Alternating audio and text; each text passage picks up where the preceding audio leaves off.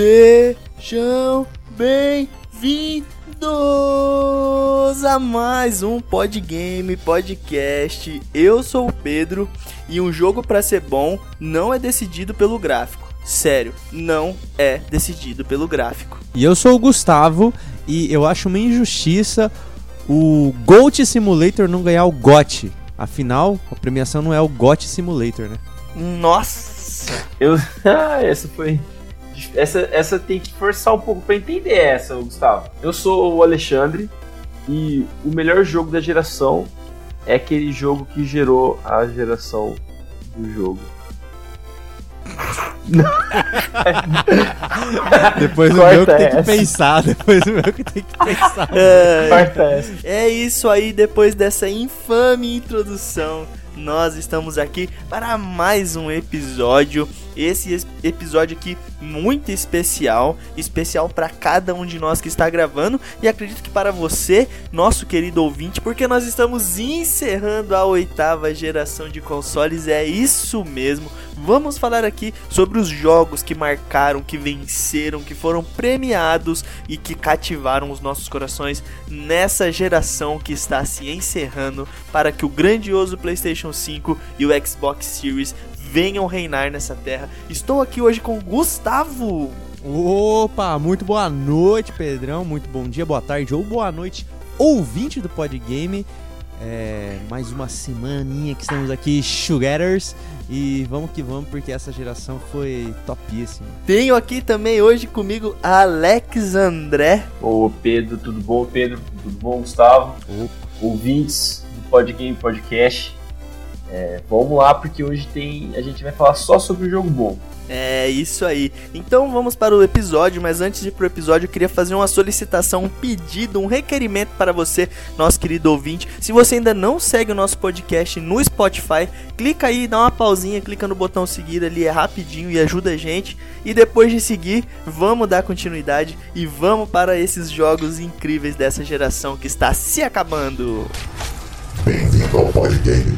Pressione Start para começar.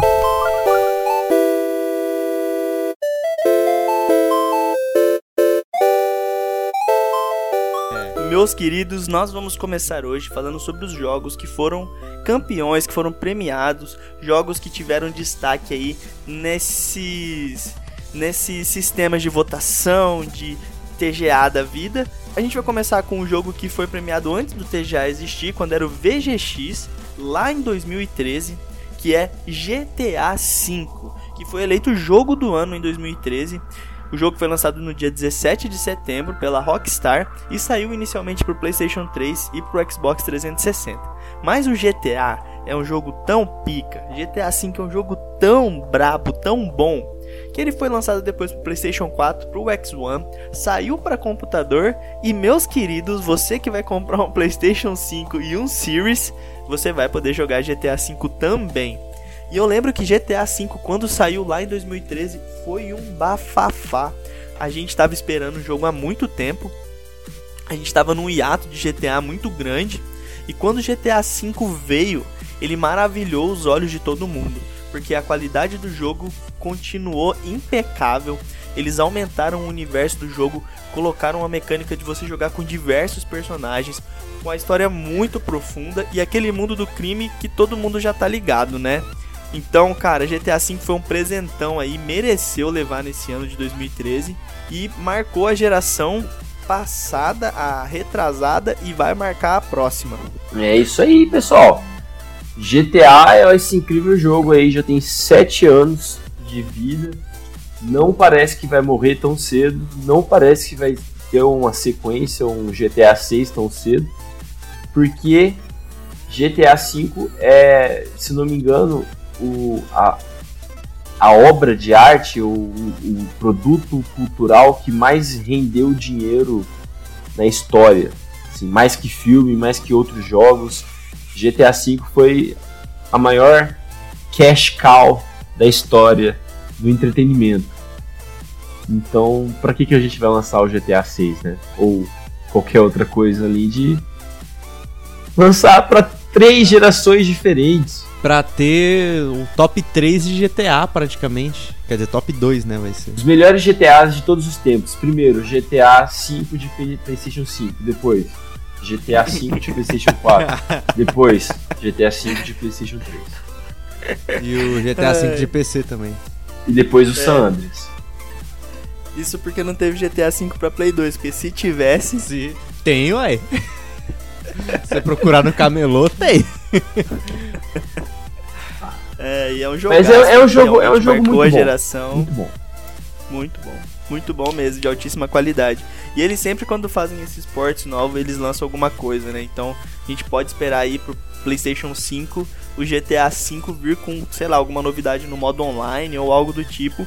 Que eles sempre acrescentam alguma coisa no modo online, né? Apesar da história provavelmente ser a mesma, o que já é bom o suficiente, né? Porque a história é, é fechadinha, redondinha, muitíssimo bom grado esse jogo. E o próximo jogo da lista eu tô fominha mesmo, porque o próximo jogo vencedor agora já era o TGA, a gente já tinha o The Game Awards mais ou menos no modelo que a gente tem hoje, porque ele foi evoluindo, as categorias, etc.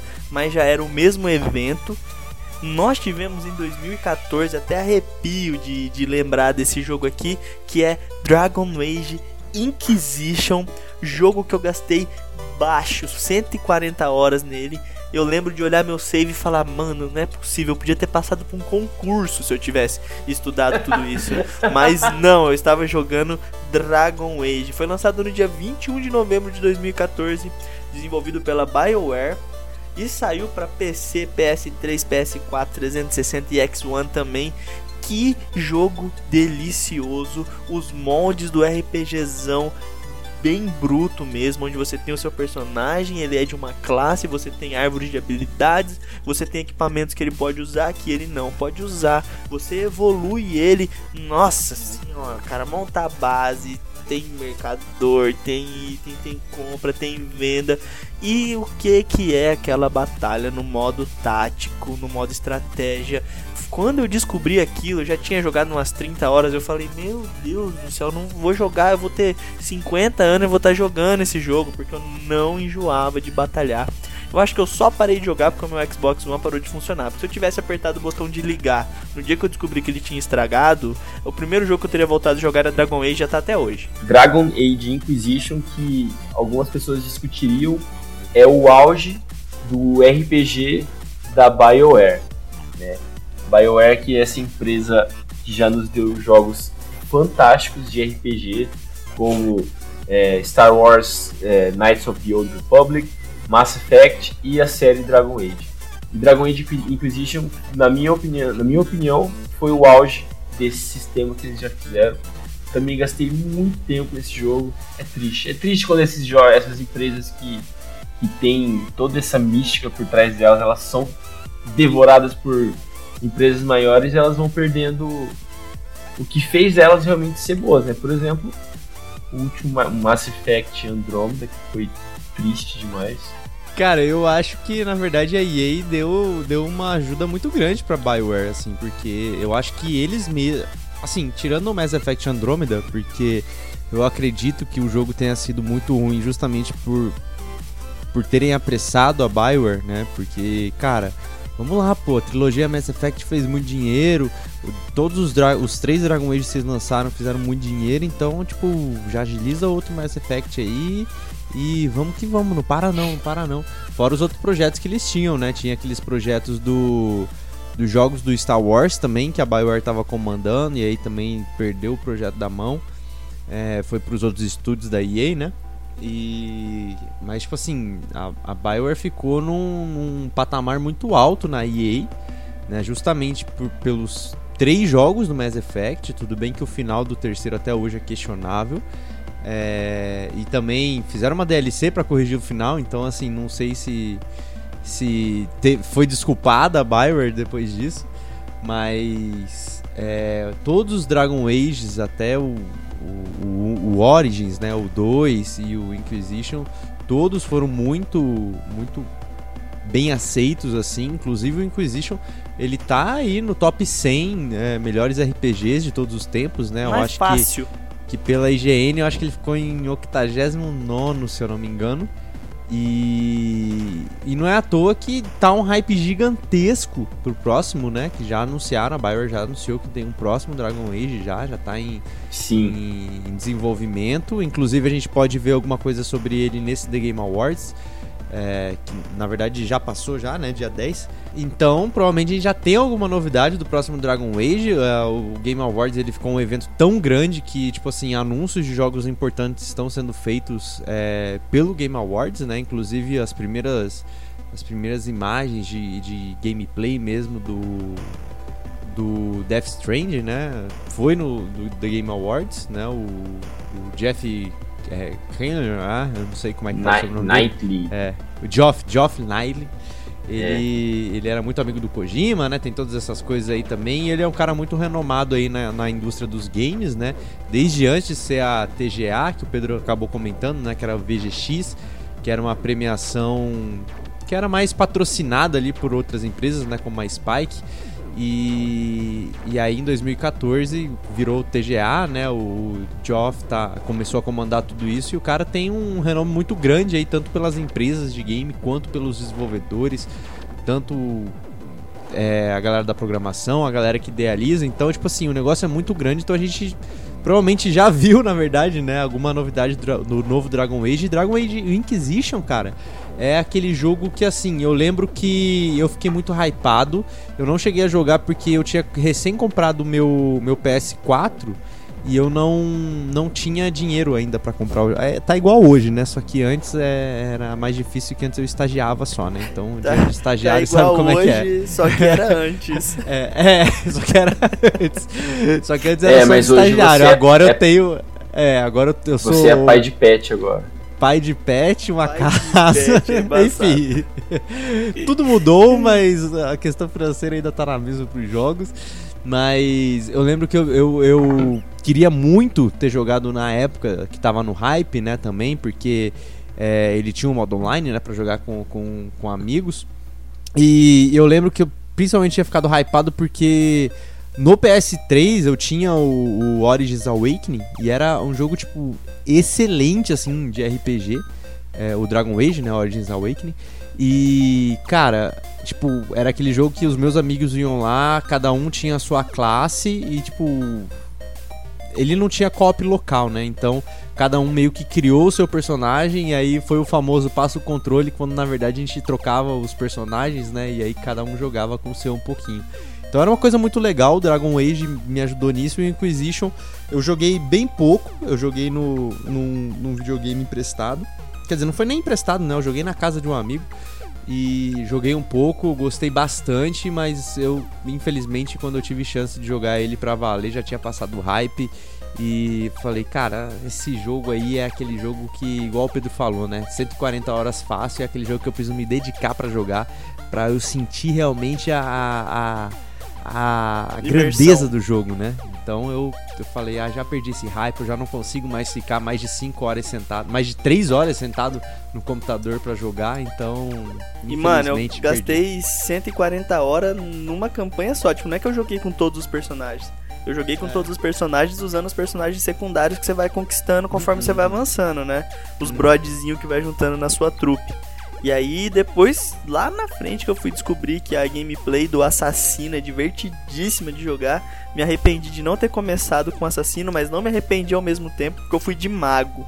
Xande, você jogou com o que, Xande? Cara, eu acho que eu, eu sempre jogo ou de arqueiro ou assassino. Mas eu não lembro agora. Cara, eu fui com o mago e o mago tem umas magias em área cabulosíssima. Depois eu fiz o meu bicho virar necromante. Então eu tinha umas magias muito overpower. E quando você usava a- o modo de batalha de estratégia, né? Você quando ia castar spell, ele dava um zoom out no campo de batalha. E você podia posicionar as coisas. Tipo, você podia mandar o seu guerreiro ir pra uma posição o seu cara fazer outra coisa, escolher onde você ia castar o que. Cara, mas eram umas nevascas que eu castava cabulosa, com umas tempestades, que eu falava assim, falava, mano, eu sou um mago muito dos brabo aqui, fio. Papai aqui é melhor que Gandalf, tio. Pedro, você sempre foi. Você sempre escolheu o mago, né, cara? Desde a época do Ragnarok. É, Você sempre fez mago. Eu nunca jogo de bruxo, de mago. Eu sempre faço arqueiro. melhor coisa que você faz, né? Porque o mago sempre é o que a- morre mais fácil, o que você precisa de gastar mais dinheiro pra você poder fazer alguma coisa, o que demora mais para as magias ter efeito, fazer alguma coisa. Então, tipo assim, o mago é a pior escolha e eu sempre começo com ele. A gente podia fazer um, um episódio um dia sobre essas escolhas. Você, você joga de que, Gustavo, normalmente? Cara, eu geralmente jogo de, de espadachim ou guerreiro. Ah lá. Aí, ó, a gente já Ficou tem um, um, um trio aqui. É. Um guerreiro, um arqueiro e um mago. Já dá uma, uma sessão de RPG. É, de dá um mesa. clãzinho ali já. Dá pra gente jogar um. Puta, isso no RPG de mesa, meu amigo, nós ia longe, Longe, mas vamos pro É próximo longe. jogo. Pessoal, em 2015, é surpresa, vocês não sabem, mas em 2015, Witcher 3 Wild Hunt foi o vencedor do TGA. Muito, muito merecido. Esse jogo que foi lançado em maio, 19 de maio daquele ano, 2015, pela já tão famosa e querida CD Projekt Red, que fica lá na. Qual que é? República Tcheca. Polônia. República- Não é Polônia? Não, República Tcheca, não é? Corrigi- corrigindo. A CD Projekt Red fica na Polônia e não na República Tcheca. Pessoal, Witcher 3 foi, foi, foi e é até hoje uma sensação. É, é um jogo realmente diferente, por isso que a gente está falando dele até hoje. Primeiro porque ele é feito com muita qualidade, tá? A, as, as side quests elas são tão cheias de conteúdo quanto as missões principais. Uh, o, o trabalho de escrita, de roteirização desse jogo é fenomenal. Ah, o, o, o mundo aberto é muito bem vivido, sabe? As coisas são, estão vivas lá dentro, não é só um, um, um lugar esperando o input do jogador para coisas acontecerem, sabe? As coisas estão acontecendo quer você queira, quer não. E aqui em 2020, com, com tantos jogos que foram lançados até esse ano, parece normal isso, mas lá em 2015, Witcher 3 foi realmente o primeiro jogo que, que colocou a, a, a barra, sabe? O nível. Pessoal, vocês têm que passar disso aqui. A partir de hoje, jogo de mundo aberto é isso aqui. Tá? Então a gente vai a gente vê que foi só construindo em cima em cima disso aí. Depois a gente teve outro jogo que foi é, é Breath of the Wild, que aprendeu muito com Witcher 3 e, e fez do próprio jeito. E até hoje tem jogo novo sendo lançado. O próprio Red Dead Redemption, todo mundo aprendeu com Witcher 3. E assim, tem muita, muita coisa para falar sobre o Witcher 3. A gente podia ficar mais de um episódio falando só sobre esse jogo, sobre Nossa, dá mesmo. ah, sobre o, o sistema de combate, sobre como você precisa se preparar. Você não pode só ir para cima do monstro e apertar quadrado. Você vai morrer. Você tem que se preparar. Você tem que estudar o monstro. Tem que fazer as poções, fazer os olhos. Então, olhos de não de olho, mas de óleo mesmo. Você entendeu? Witcher Wild Hunt 3, um super super jogo que na minha opinião, depois a gente vai falar sobre isso, mas na minha opinião foi um dos jogos que definiu essa geração. Meu voto é para Witcher 3. Meu, meu voto? Com certeza, o Witcher 3 foi um, um dos jogos que definiu essa geração com uma régua muito alta, igual você falou. Esse jogo me marcou demais, demais. É outro jogo que levou cento, cara, levou outro concurso público da minha vida para pro mundo dos videogames. Esse jogo ele é muito profundo. Você falou das side quests, cara. Tem missão secundária que você faz que você fala mentira que os caras gastaram um roteiro desse numa missão secundária. Tipo, isso não é uma missão principal. E não é só uma, são diversas. Então, assim, é, é um- uma coisa tão incrível, uma ambientação tão incrível. Caras, a CD Projekt Red, ela tem esse hype lançando o jogo porque eles estabeleceram o padrão The Witcher, meu querido. O jogo é foda desde o começo, mano. A obra do The Witcher 3 ela é tão boa que ela parece que ela é, ele é um jogo solo. Mas não, você tem dois antes dele, até por isso o jogo se chama The Witcher 3, né? Mas o jogo é tão bom, a qualidade é tão boa, a história é tão amarrada que, que você joga ele sentindo como se você estivesse sendo inserido no universo pela primeira vez. Outra coisa que eu acho muito legal de The Witcher é que a empresa é polonesa e ela se baseou é, nos contos de Andrzej Sapo, Sap, pera, Sapkowski. Andrzej Sapkowski. Eu acho que pronuncia assim, não sei se estiver errado, aí vocês conversam com o professor de polonês de vocês aí. É, que esse cara escreveu os livros baseados nos contos poloneses que são muito sombrios. Então, desses contos, ele escreveu os livros e desses livros foram feitos os jogos. Então, cara, você tem um universo, você tem uma historiografia da situação toda dos monstros, que é um negócio que está muito aprofundado, sabe?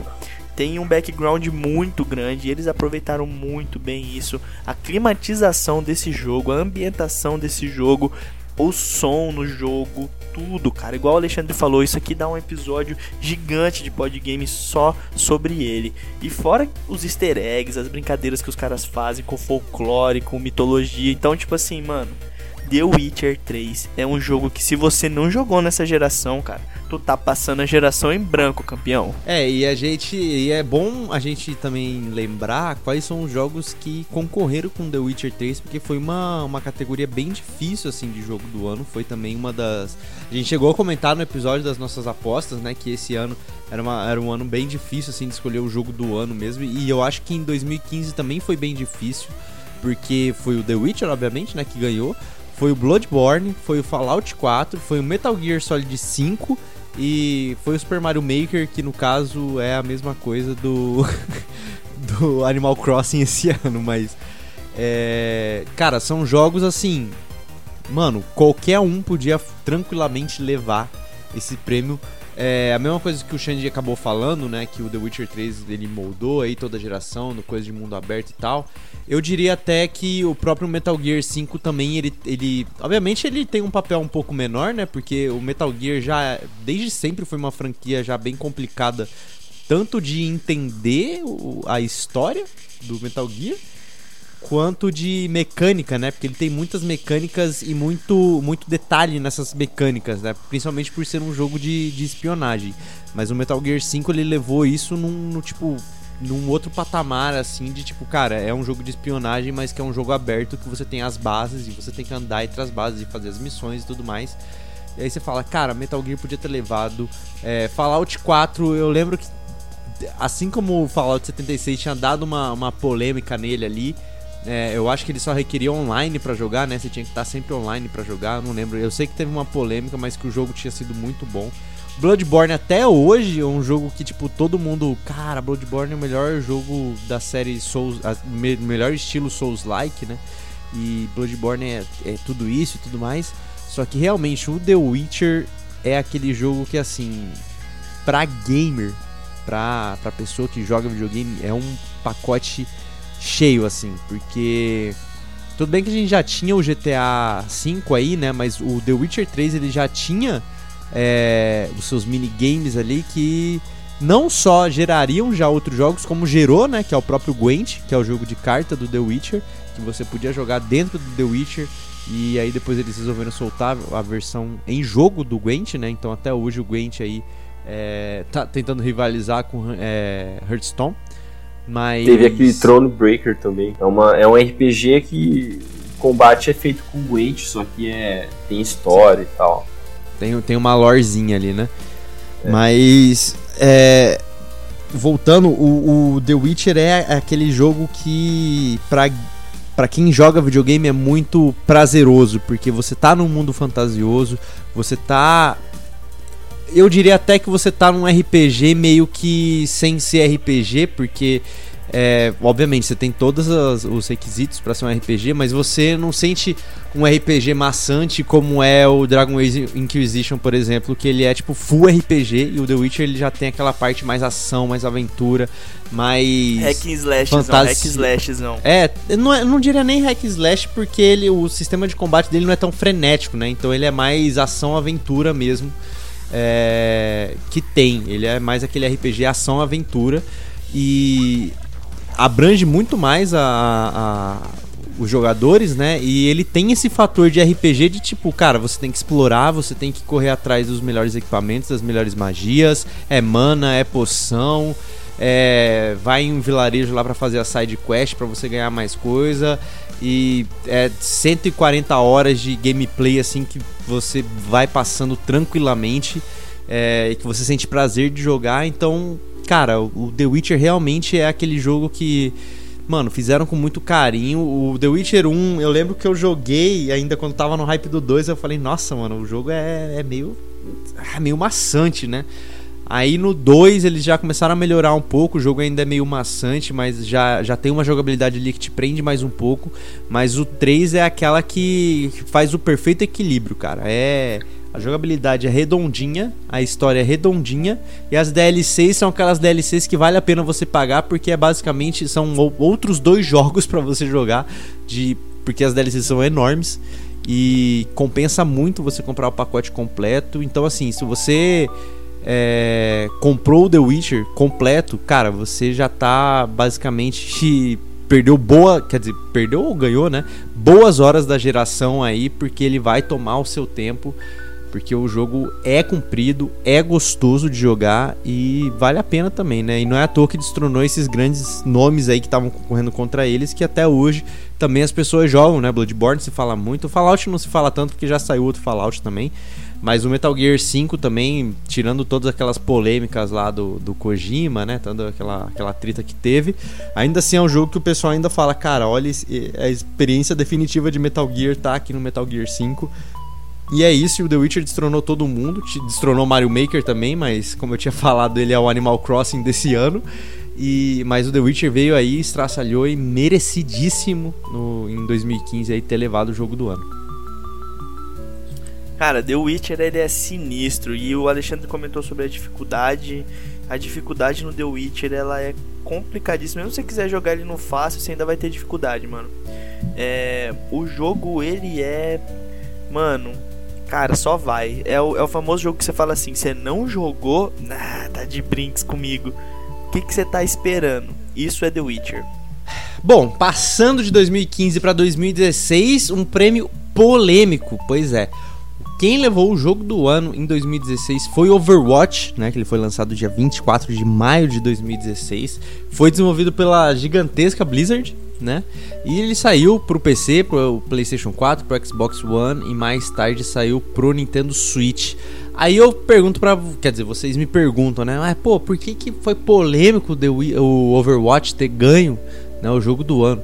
Simplesmente porque Overwatch é um jogo de tiro em, em time, né? A gente bota aí o multiplayer bem pesado.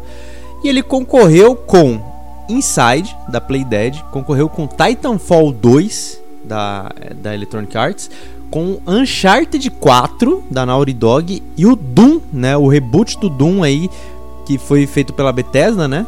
E e Overwatch levou o prêmio e as pessoas meio que ficaram sem entender nada, falou: "Ué, como assim o Uncharted não levou? Como assim o Titanfall, que é um jogo de tiro que assim, mudou muitos Excelente. aspectos de jogo de tiro que a gente tem sim, hoje em dia, né? sim. né? Inclusive Não. o Black Ops 3 e 4 do Call of Duty beberam muitíssimo da fonte do Titanfall e não levou. E o Doom, que foi o reboot ali que, cara, jogou o Doom de novo no topo.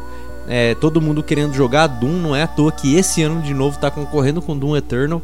Então você vê a qualidade e aí você fala, cara, como que o Overwatch, que é um jogo de times, é, como seus personagens com skills leva, sabe? É um jogo que não tem modo single player, é um jogo que a lore, assim como a maioria das coisas da Blizzard, né? São, são feitas ali através dos lançamentos da, da Blizzard, né? Ou com algum personagem novo, ou com algum quadrinho, com alguma animação, com algum trailer, com alguma coisa.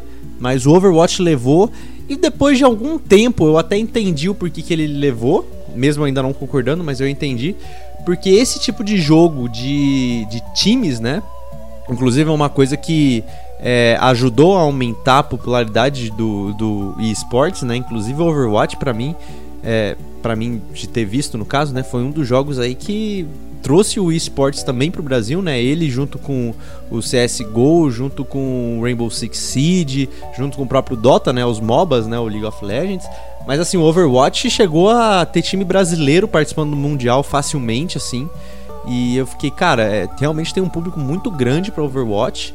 E eu já comentei aqui do jogo chamado Paladins, né? Que é um jogo que é, é, é não vou dizer que é cópia descarada, porque ele acabou até saindo um pouquinho antes do Overwatch.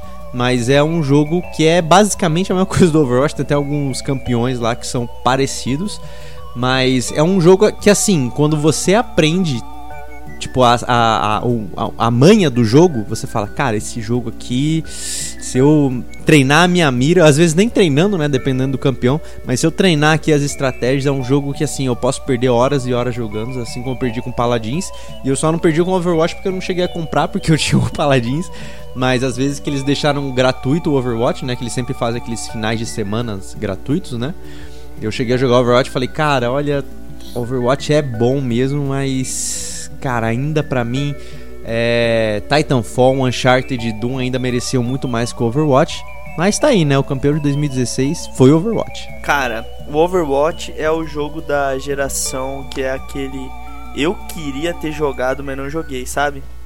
Uhum. É, eu não, não, não pude jogar, cara. Eu não comprei o jogo. É, foi um dos jogos que eu mais me arrependi porque eu tava super hypado desde que a Blizzard tinha anunciado. Eu fiquei hypadíssimo, mas aí o valor foi meio proibitivo na época. Eu fiquei meio de cara, falei, puta, não acredito que eles vão fazer isso mesmo. Vão lançar o bagulho, vai ser pago, não vou conseguir jogar. Fiquei bem de cara com a situação, mas entendi, né? Os caras são uma empresa, eles precisam ter lucro e querendo ou não, é o jeito que eles tinham. Overwatch é um jogaço, cara. Realmente ele tinha concorrentes de peso, massivos, só que Overwatch é um jogaço, velho. Isso aí não tem nem o que discutir, sabe? É... Foi um dos jogos que eu quis jogar, que eu fiquei desesperado. E eu acho assim, foi merecido o prêmio, cara. Overwatch revolucionou a indústria dos jogos também. Ele, a quantidade de gente que jogava ele, mesmo ele sendo sendo um, um jogo moldes free to play que não era free to play, ele chama muita atenção, ele fez muito burburinho e ele começou um, um, um estilo de jogo que vem perdurando até hoje. É, essas habilidades pros, pro jogo de tiro, etc. É, é, é Hero Shooter que é o é, que eles isso, dão esse exato. nome, né? A gente tem o Valorant agora que saiu, teve diversos que foram saindo. Então, assim, eles estabeleceram um padrão na indústria dos jogos também. Então, eu acho que foi merecido o prêmio e a Blizzard que já tava um tempo aí sem ganhar, né? Pois é, pessoal. Então esse foi em 2016 o vencedor do TGA foi Overwatch, também conhecido como Team Fortress da Blizzard. polêmico, Alex, hoje está polêmico. Hum, mas é verdade, concordo com o Alex André. Não, esse aqui fez, fez muito bem feito, tá? Overwatch, obviamente, obviamente, se inspira em Team Fortress. E quer saber? É um ótimo lugar para tirar inspiração, porque Team Fortress foi uma coisa Verdade. assim de, de outro mundo. Foi um negócio muito divertido que eu pessoalmente aproveitei pouco, porque era de graça. Eu acho que é de graça até hoje, não sei se Overwatch, Overwatch nunca foi de graça. Não, Team Fortress. Não. Ah, o Team, Team Fortress. Fortress. Ah, tá. Falando do, do original. Desculpa, desculpa, desculpa. Overwatch é legal, é legal. Overwatch é muito bom. Não comprei, joguei sim aqueles finais de semana gratuitos. E é isso aí, vamos ver como vai ser o Overwatch 2. Tô, tô ansioso. Parece que vai ter também não só PVP como PVE, que é jogador contra o ambiente. Então vamos tá no aguardo. Mas eu quero mesmo é que o eu quero ouvir o Pedro falar do vencedor de 2017. E eis que em 2017 uma tan, tan, tan desenvolve o jogo The Legend of Zelda Breath of the Wild, que é de prender o seu Breath. Hum. Lançado no dia 3 de março de 2017, feito pela grandiosa Big N. Tivemos para o Wii U e para o Nintendo Switch o lançamento desse jogo que é, sem dúvida nenhuma, um dos melhores jogos de todos os tempos. Não é porque eu sou fã de Zelda, porque sim, eu sou muito fã de Zelda, mas é por conta de sua jogabilidade, mecânica, mapa, possibilidades. Esse é o jogo das infinitas possibilidades, cara. Eu não tenho palavras para descrever a qualidade desse jogo. Ele é lindo graficamente, ele é fluido, a gameplay dele é impecável A Nintendo caprichou demais nesse jogo. Não é à toa que ele é um dos jogos que é campeão de pontuação de score em sites de votação. Então, esse jogo ele veio para fazer o que The Witcher fez, subir um pouco a régua, pegar e falar: "Galera, olha o que a gente sabe fazer. Um jogo com mecânicas de RPG, um jogo de exploração, mundo aberto, um jogo de aventura e é lógico, com o nosso querido personagem do Gorro Verde, o Link, como protagonista, vindo com tudo aí. Esse jogo. E dessa tem- vez, pela primeira vez, usando roupa azul e não verde. É verdade. Ah, peraí, não é. Não é Zelda o nome dele? Ah, peraí. É, Tá, esse, esse, aqui. esse mesmo. Ele se identifica como Link, tá? não, vocês não vão me tirar do sério enquanto eu falo do melhor jogo de todos os tempos, tá bom? Esse jogo ele é simplesmente impecável. Impecável. O- a Nintendo fez aqui o que ninguém esperava dela. Ninguém esperava que a Nintendo ia lançar um Breath of the Wild no meio do nada em 2017. Ninguém esperava. E ela fez. Ela falou: Ah, gurizada, vocês prestem atenção. Eu lembro dos primeiros anúncios, eu falei: Mano, o que, que a Nintendo tá fazendo, cara? O que, que esses caras. Eu já fiquei com uma pulga atrás da orelha, tá ligado? E agora, meu amigo, eu só tenho uma coisa pra falar pra vocês façam jogos e ganhem prêmios e sejam os melhores jogos, porque tá vindo Breath of the Wild 2 e a partir daí vai ser difícil, vai ficar uns anos aí pra superar de novo, hein? Tem que aproveitar esse ato aí de Breath of the Wild. Sei não, hein? O hype tá muito alto. Eles podem derrubar o jogo, hein? É óbvio que o hype tá alto, olha o que eles fizeram com o primeiro, Sim, cara. é Não tem como o hype não tá alto. Mano, você pega esse jogo, você consegue fazer tudo. Você escala, você nada. E a fluidez do que você faz, de você tá escalando do nada, você desce, vem de paraglider voando pra baixo, solta flecha, explode, joga bomba. Cara, é um. Meu Deus. Alexandre, por favor, me ajuda. Pessoal, é, como eu comentei em um. Não sei qual episódio que ficou no passado, mas eu tô com o Nintendo Switch agora. E um dos primeiros jogos que eu peguei pra jogar, obviamente, foi Zelda Breath of the Wild. E assim, eu estou jogando há três dias, meio que. Sabe quando você deixa de cumprir os seus afazeres, quando você tem compromissos e você tem, sabe, responsabilidades da vida adulta mesmo, e daí você deixa essas coisas pra lá pra jogar uma obra de arte. É isso que eu tô fazendo. Zelda Breath of the Wild é muito bom. E, e assim, eu, eu mal tô seguindo a história. Eu- a coisa que eu mais gosto de fazer é olhar pro horizonte. Daí eu vejo que tem alguma coisa ali que é meio diferente, que tá destoando. Daí eu falo, vou lá ver que troço é esse. E daí eu vou lá. E, e é isso, daí a história vai acontecendo e as coisas acontecem. E Breath of the Wild, provavelmente, se for ter alguma votação aí oficial, é um dos jogos que definiu essa geração. Concordo em gênero, número e grau com tudo que vocês falaram aí. É, Breath of the Wild é um jogo primoroso. Confesso pra vocês que joguei umas 5 horas dele, mas posso explicar por quê? Porque eu simplesmente não tenho, não, não tive um Wii U, não tive um Nintendo Switch, não tenho um Nintendo Switch até hoje. Até hoje, hein? Anotem essas palavras, até hoje. Amanhã é um novo dia. Mas. Um novo dia sem Switch. Hã? Um novo dia sem Nintendo Switch. Um no- amanhã será um novo dia sem Nintendo Switch. mas eu joguei de formas ilegais, não tenho orgulho de falar isso, mas joguei a versão de Wii U pelo emulador, né? É, joguei umas 5 horas, porque esse realmente é um jogo que. É, igual eu falei de Dragon Age, né? É um jogo que, tipo assim, você demanda um tempo, você tem que jogar, você tem que ter uma frequência do jogo pra você, um, não perder o tesão pelo jogo, né? E dois, pra você não perder o, o- Não é o hábito, né? Pra, pra você não perder a. A. Ah, é o hábito do, do jogo, né? Ah, ah, não, pra você A não frequência, né? É, pra você conseguir se situar na história. até. Isso. Acho que nem, nem só pela história, mas pra você é, lembrar das mecânicas, sabe? Se você fica um tempo É, sem jogar, mesmo. você fica tipo. Ah, o que, que, o dá pra fazer? É, o que, que dá pra fazer? O que, que eu tenho que fazer mesmo? É, como que eu ataco, esquivo, ah, tem o parry, né? Dá pra fazer parry, dá pra não fazer. É não muito o difícil. Então, e aí, tipo assim, se você fica um tempo sem jogar, você acaba perdendo e acaba esquecendo algum, algumas features que tem no jogo, né? Então aí você fica, ah, beleza, né? E aí eu lembro que eu tinha jogado, tinha jogado um dia, assim, muito tempo, assim, acho que eu joguei umas 4, 4, 5 horas, assim, do jogo.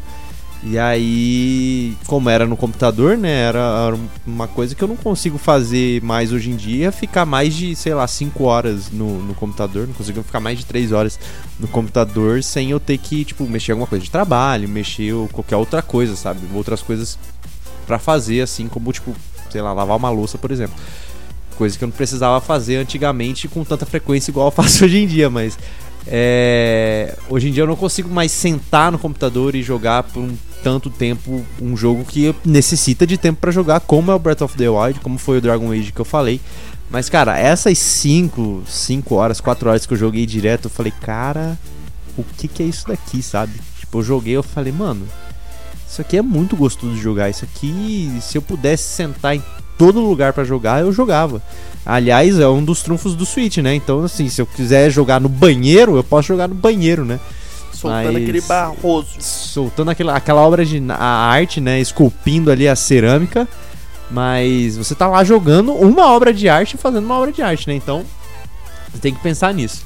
E, cara, eu lembro também que esse ano. É, é massa que parece que todo ano, né? o- a, a eleição de jogo do ano é muito difícil, né? Mas esse ano.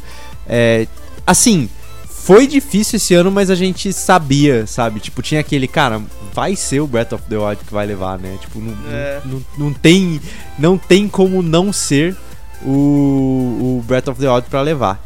E curiosamente, quem, le, quem tava nessa, nessa lista aí dos jogos do ano, né? Era o Horizon Zero Dawn, que ele ainda tem aquele feeling de Breath of the Wild, só que tipo numa escala menor, eu diria até. É um jogo excelente. É, por isso que eu falei, é um, é um jogo que merecia também o Game of the Year. O problema é que tinha o Breath of the Wild concorrendo no É. ano, né? Mas se não fosse ele, eu acho que é, o Horizon levava, porque ele inclusive chega muito perto em, em- em ideia, né, do, do que é o Breath of the Wild de jogabilidade e tal, e dá uma diferenciada também. A temática também é super diferente. A gente tinha Persona 5, que é um RPG que até hoje é muito bem falado, assim, sai versão de Persona 5, o pessoal fica, meu Deus do céu, tem que comprar essa nova versão de Persona 5. A gente tinha o PUBG, né, que tinha sido oficialmente lançado naquele ano, pra quem não sabe, o PUBG ele teve muitos anos de beta, assim, e aí depois ele foi lançado oficialmente, né, inclusive, se eu não me engano, nesse ano ele saiu oficialmente pro PlayStation 4 também, por isso que ele acabou concorrendo. Inclusive, eu acho que foi no próprio Game Awards que anunciaram que, ó, o PUBG tá chegando no PS4, acho que tá disponível hoje e vai receber uma DLC de não sei o que, exclusivo pro PS4. Eu falei, pô, então. Ah, foi aí que eu vi, eu falei, cara, TGA ficou grande mesmo e os caras anunciar o lançamento do jogo pra outra plataforma e tal, né? E além dele, a gente teve o Super Mario Odyssey também, que é um queridinho também do Pedro. Então, esse 2017 foi um ano Mas nem dá lindo pra comparar, mano. Nem dá pra comparar. não, não dá pra comparar, mas é, assim como você já comentou outras vezes, né? O Super Mario Odyssey é um jogo tipo do Mario, assim, muito bom. Muito né, bom um dos- mesmo. Dos, melhores da franquia Mario, né? Mas olha, olha o peso que a Nintendo veio em 2017, que inclusive, né, foi o ano de lançamento do Nintendo Switch, por isso que tem esses dois jogos. Inclusive outra coisa, né, que fez o, o Breath of the Wild chegar às mais pessoas, porque ele foi basicamente um dos jogos do lançamento do Nintendo Switch. Então, quando lançou o Switch, lançou o Zelda pro Switch e pro Wii U. Então, tipo assim, se já chega com o console já com esse que é o melhor jogo, um dos melhores jogos de todos os tempos, né? Até hoje é um dos melhores jogos de todos os tempos. E, mano, chegou com os dois pés na porta, assim, cara. Tipo, mano, é isso aqui, ó. Breath of the Wild não é à toa que tem todo esse hype pela sequência, né? Que já foi anunciado só com um teaser falando que tem uma sequência em desenvolvimento. Não sabe se vai chamar Breath of the Wild 2. Não sabe nada ainda do jogo. Só sabe que tá em desenvolvimento. A gente teve aí um Hyrule Warriors é, baseado aí, que foi lançado recentemente, né? Eu não, eu não lembro o nome certinho desse novo. É Cal- Calamity of alguma coisa, né? Age of Calamity, que foi lançado recentemente pro Switch também, né? Que segue também essa nova é, é, área aí que a série Zelda tá pegando, né? Que são esses. Ele, tem um nome, né? É, não é o Hack Slash, Warriors. ele é. Como é que É é? a, a série Warriors, né? Não, não, é, é, é o estilo de jogo, no caso. Que é tipo aquele, aqueles jogos igual Dynasty Warriors que vem, tipo, 500 mil inimigos Então, é, e você tem que é bater. Warriors. É o Dynasty Warriors. É? Ah, tem então o One é. Piece Warriors e o. Esse E é o o Hyrule segundo. Warriors. É o segundo Warriors do Zelda. É, o segundo Hyrule Warriors. que- segundo. o primeiro também ele saiu pro Wii U e depois teve uma versão é, melhorada pro Nintendo Switch. E agora tem esse que é exclusivo do Switch. Que é o. Eu não lembro se é o epílogo ou se é o prólogo do Breath of the Wild. Eu acho que é o prólogo, ele se passa algum tempo antes do Breath of the Wild. E tipo, a- cara, agora Zelda, assim, assim como por um bom tempo ele surfou na onda, tipo, mano, tudo tem que ser meio Ocarina of Time, agora tudo vai ter que ser meio que Breath of the Wild. Até Não, eles e, Ah, É, visto o próprio Genshin Impact, que tá fazendo muito sucesso, né? Sim, E sim. o Immortal Phoenix Rising também, Sim. que acabou de lançar. Que tem muito bem cara parecidos de- graficamente. de- Eu não diria nem graficamente, eu diria mesmo de. O. Genshin Impact até que tem ali as suas semelhanças é, graficamente, mas o Immortals eu diria que assim, ambientação e jogabilidade são coisas ali que, cara, é muito chupinhado assim de Breath of the Wild. Só que Mas é, né, cara? É o, nem- que, é o que vai ser hoje, né? Porque os, É. caras, os caras fizeram algo que é surpreendente. O jogo é surpreendente, irmão. Eu não tenho como descrever o que é eu te dar um controle na sua mão e você tá lá dentro de Hyrule no Breath of the Wild. Não tem É, como. e assim, os caras os caras estão fazendo isso hoje, né? O Uhum. Breath of the Wild fez isso em 2016. É, e a 2017. ideia tava antes, né? A É, ideia então, tava assim, antes. Já tava Eles desenvolvendo, né? O pessoal tá correndo atrás aí. Então a, a Nintendo é estranha. A Nintendo faz uns troços que ninguém entende. Mas, porra, a Nintendo ainda é a Nintendo, né, cara?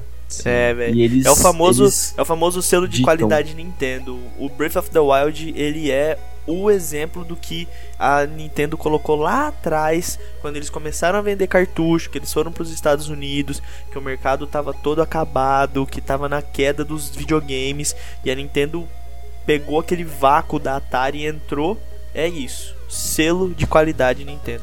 É, na verdade, é isso. Se Ele é um você parar pra, fechado, se você parar pra redondo. pensar, até é- essa toda essa leva de jogos do Switch com selo Nintendo de qualidade, né? Realmente estão com selo Nintendo de qualidade, né? Tipo assim, são se tem algum jogo que a Nintendo lançou pro Switch que é ruim, eu particularmente não me lembro assim. Ô Nintendo, por favor, mais carinho com Mario Party só, por favor. É, é só Mais o Mario carinho. Party que, Não, que ela por pisou na favor. bola, mas assim, Ué, qual que é o Sacanagem. problema do Mario Party? Não, mano, Ah. o Mario Party é, tipo, ele. Esse último ele é ruim, mano. Assim, no começo você até encara ele, mas ele é enjoativo, é, repetitivo, não é inovador. os mapas é um são pequenos, eu lento. achei pelo menos, os Não, tabuleiros. Pode E ele, ele é um jogo lento, pouco Bom saber. otimizado.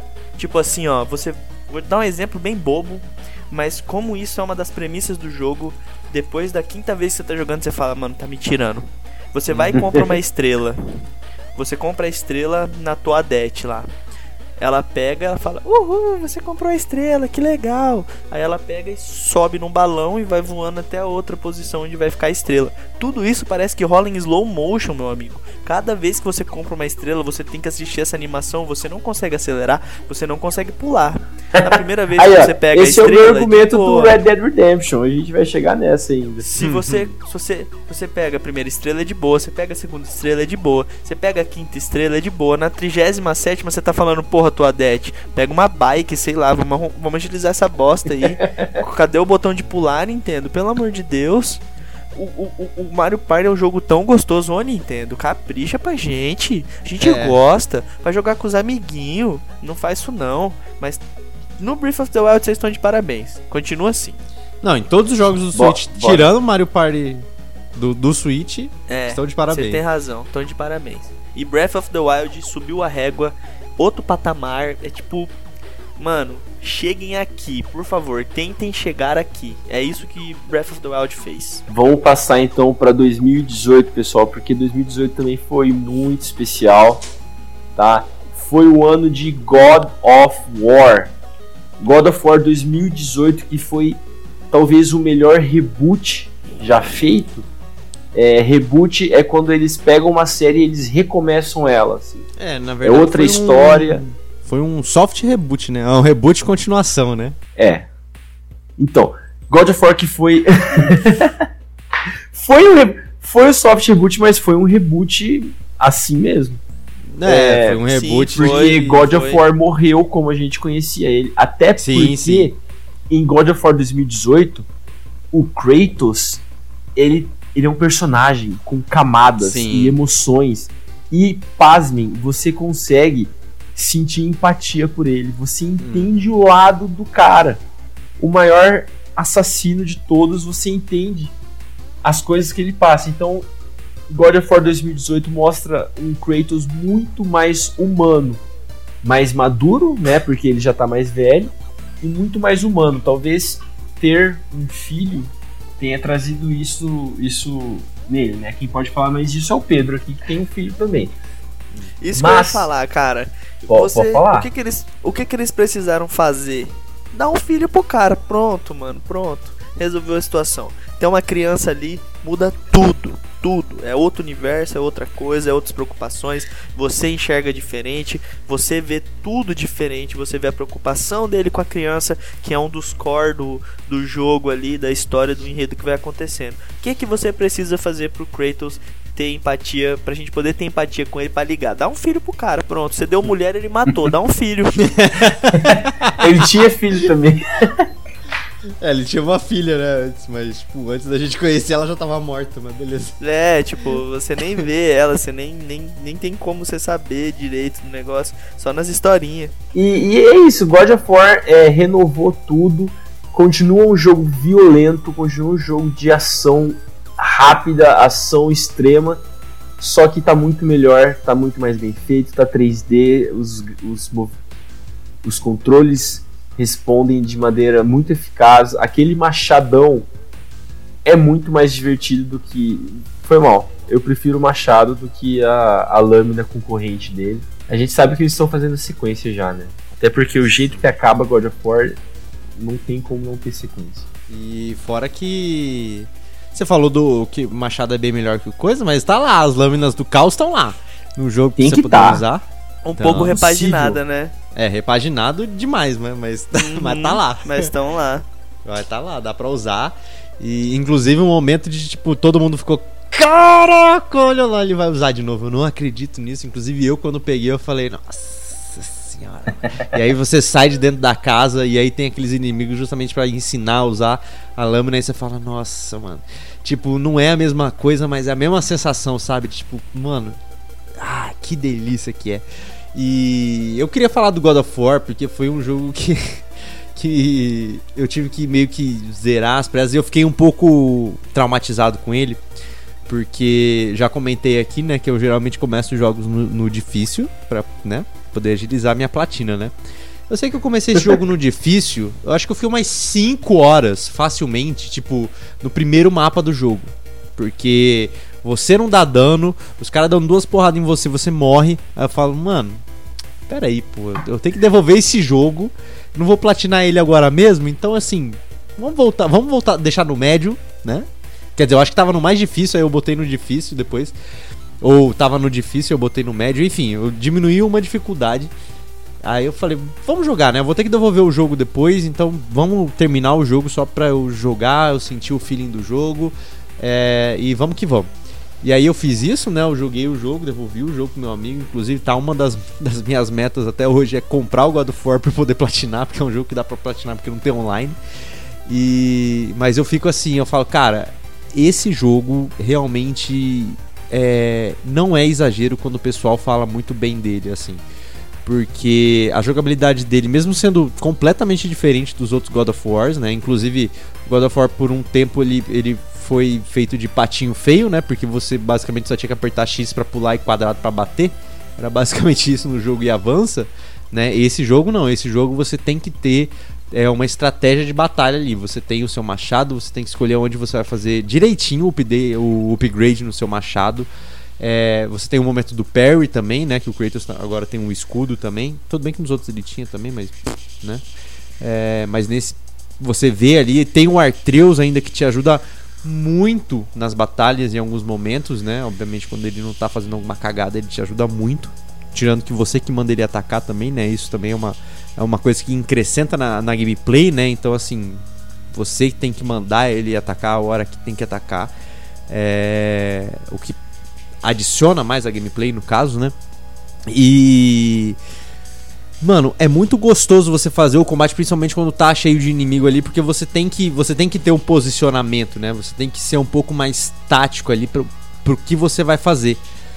E, e eu lembro, nossa, eu lembro muito no, no TGA desse ano que eu. Inclusive, eu acho que vai ser aqui aquele momento que a gente vai é, ter aquela leve discussão.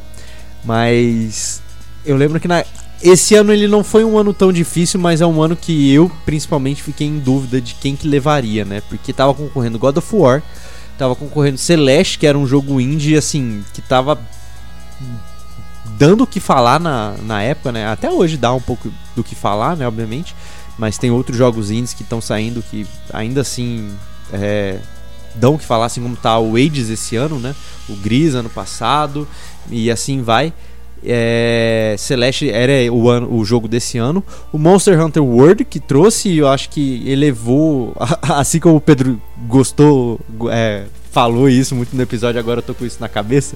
É, o Monster Hunter World ele é, subiu a régua dos jogos de Monster Hunter, né? Que nos portáteis ele já fazia um tremendo sucesso. No Japão ele era renomadíssimo, mas aqui no Ocidente ele já não era tão famoso assim. Mas com Monster Hunter World Tipo, mano, todo mundo tem que jogar, todo mundo joga, é um jogo muito bom e tal. A gente tem o Red Dead Redemption 2, que é Red Dead Redemption 2, né? Eu acho que a gente não precisa falar muito sobre ele, todo mundo já sabe. Assassin's Creed Odyssey, que melhorou tudo do Origins, mas ainda assim é um Assassin's Creed, né? Que a gente tem que ter aquele, aquele cuidado, mas que é um jogo que, tipo, você vê e fala, mano, a Ubisoft acertou nesse, assim como tá acertando no Valhalla esse ano também. E a gente teve o Homem-Aranha também, que foi o retorno aí do Homem-Aranha nos jogos de. Quer dizer, o retorno não, né? Porque ele já estava em jogos e tudo mais, mas numa escala assim de aprovação muito grande. Foi o retorno dele nesse ano de 2018. Mas obviamente estava ali a disputa entre God of War e Red Dead Redemption 2 e eu, eu, lembro até hoje que na empresa a gente, é, eu falava, mano, o Red Dead 2 vai levar porque é, um jogo mais completo, se você for olhar. A trilha sonora dele é muito boa. A, a tem muitas mecânicas, muita coisa complexa, muito detalhe. Falei, nesses termos eu acho que o Red Dead 2 leva, mas o God of War ele tem esse fator de versão, tem esse fator de, de mudar todo a característica de uma série que tinha para uma coisa que a grande maioria do público gostou. Eu diria até numa maneira até mais cinematográfica, né? Porque você, como o Xande falou, o Kratos ele tem camadas, você começa a ver é, que ele se sente arrependido do que ele fez no passado, que ele toma muito cuidado para não se repetir no futuro, para o filho dele não repetir os mesmos erros dele. Tipo, uma pessoa que tá procurando paz e, e não consegue paz de jeito nenhum, né? E aí você fala, mano, é, cara, é ou é God of War ou Red Dead, mas eu acho que é Red Dead. Aí os caras do trabalho não vai ser God of War porque é o Kratos e não sei o que. Falei, mano, pode ser que seja, mas acho que é Red Dead. E foi o God of War que levou. Achei merecido também, mas é, por esses fatores eu, eu, eu achava que era o Red Dead. Mas, mano, God of War é aquele jogo que, assim, mano, divertidíssimo. Você não vê a hora passar quando você tá jogando. Você, inclusive, quer mais batalha no jogo. O jogo tem bastante batalha, obviamente, né? Inclusive, tem as Valkyrias que são dificílimas. Mas toda hora que você abre o jogo, você fala, mano, eu quero, eu quero, quero dar uma batalhazinha aqui nesse jogo porque é gostoso demais de jogar. E eu quero saber do Pedro também o que, que ele acha do, do God of War, da, das, eu... dos outros jogos. Eu achei que ia dar ou Homem-Aranha ou Red Dead Redemption. Eu, eu chutei mais forte no Red Dead Redemption. Eu tinha certeza na minha cabeça que ia dar Red Dead porque foi um jogo que gerou um bafafá gigantesco. Só que o God of War ele é amarradinho demais da conta. A gameplay com a história, com a ambientação, é, a trilha sonora, é tudo cravadinho ali. Eu joguei pouco dele, eu assisti meu irmão jogando muito então eu acompanhei mais assistindo e mesmo assistindo você consegue perceber um pouco. E como eu joguei um pouco, eu vi o meu irmão fazendo as coisas, eu entendia mais ou menos o que estava acontecendo ali em relação de mecânica de, de jogabilidade. E cara, merecido. Eles conseguiram revitalizar a saga do God of War de uma maneira que todo mundo achou que não ia ser possível. Todo mundo achou que ia morrer. Mano, o Ascension já foi um negócio que eles fizeram que já foi arrastado, sabe? Eles lançaram o Ascension, você falou, puta, isso aqui. Ai, ai, ai, Santa Mônica, o que que vocês estão fazendo? O que que vocês estão querendo? É, o E motivo aí- do Ascension existir também já foi errado, né? Tipo, É. mano, vamos botar um multiplayer no God of War e vamos fazer uma história antes ainda do, do God of War Chains of Olympus, eu acho. Eu falei, mano, que, que é isso? Então eu acho que assim, eles deixaram essa pulga atrás da orelha. Só que quando eles vêm com, com esse novo jogo, eles mostraram que eles tinham culhão pra tratar de um novo Kratos. E eles colocaram aí, o jogo é incrível. Merecidíssimo levar o, o jogo do ano nesse ano.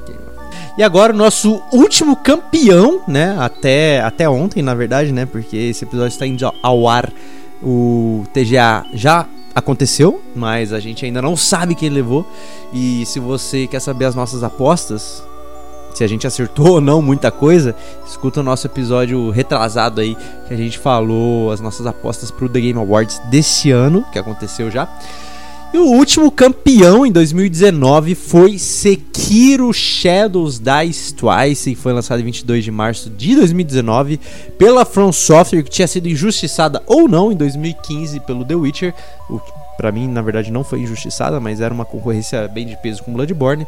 E o Sekiro saiu aí pra PC, PlayStation 4, Xbox One e pasmem vocês, Google Stadia. Pois é. É, Sekiro, né, é basicamente mais um jogo aí no estilo Souls-like, né, a From Software, né, que já é a padrão em fazer jogos Souls-like, pra quem não sabe, são aqueles jogos estilo Dark Souls, Bloodborne, é, não é da From Software, mas o Lords of Fallen também é um jogo nesse estilo, Demon Souls, é, e por aí vai. Ah, e o mais interessante são os jogos que o Sekiro concorreu, o Sekiro tinha grandes chances de ganhar realmente, é, mas obviamente sempre bate aquela dúvida, né? Mas eu, assim como é, ano passado na, na nossa nos nossos palpites eu tinha falado que Sekiro ia levar, que tinha chances de outros jogos levarem, mas Sekiro levou. A gente tinha Control, que era um jogo assim que ninguém dava nada e surpreendeu todo mundo no ano. A gente teve o remake do Resident Evil 2 que fez muito dinheiro pra Capcom, inclusive reinventou o que é fazer remake pra jogos. A gente teve o Super Smash Bros Ultimate, que esse daí eu confesso que se ganhasse eu ficaria muito surpreso, mas é um jogo muito bom, obviamente, né? Mas sei lá, é meio estranho ver o Smash Bros como jogo do ano. Death Stranding, que é um jogo que vinha aí com muitas críticas e elogios, né, pela sua jogabilidade e pela sua história, né? Tanto crítica como elogio. E The Outer Worlds, que era um RPG que, cara, ano passado bombou.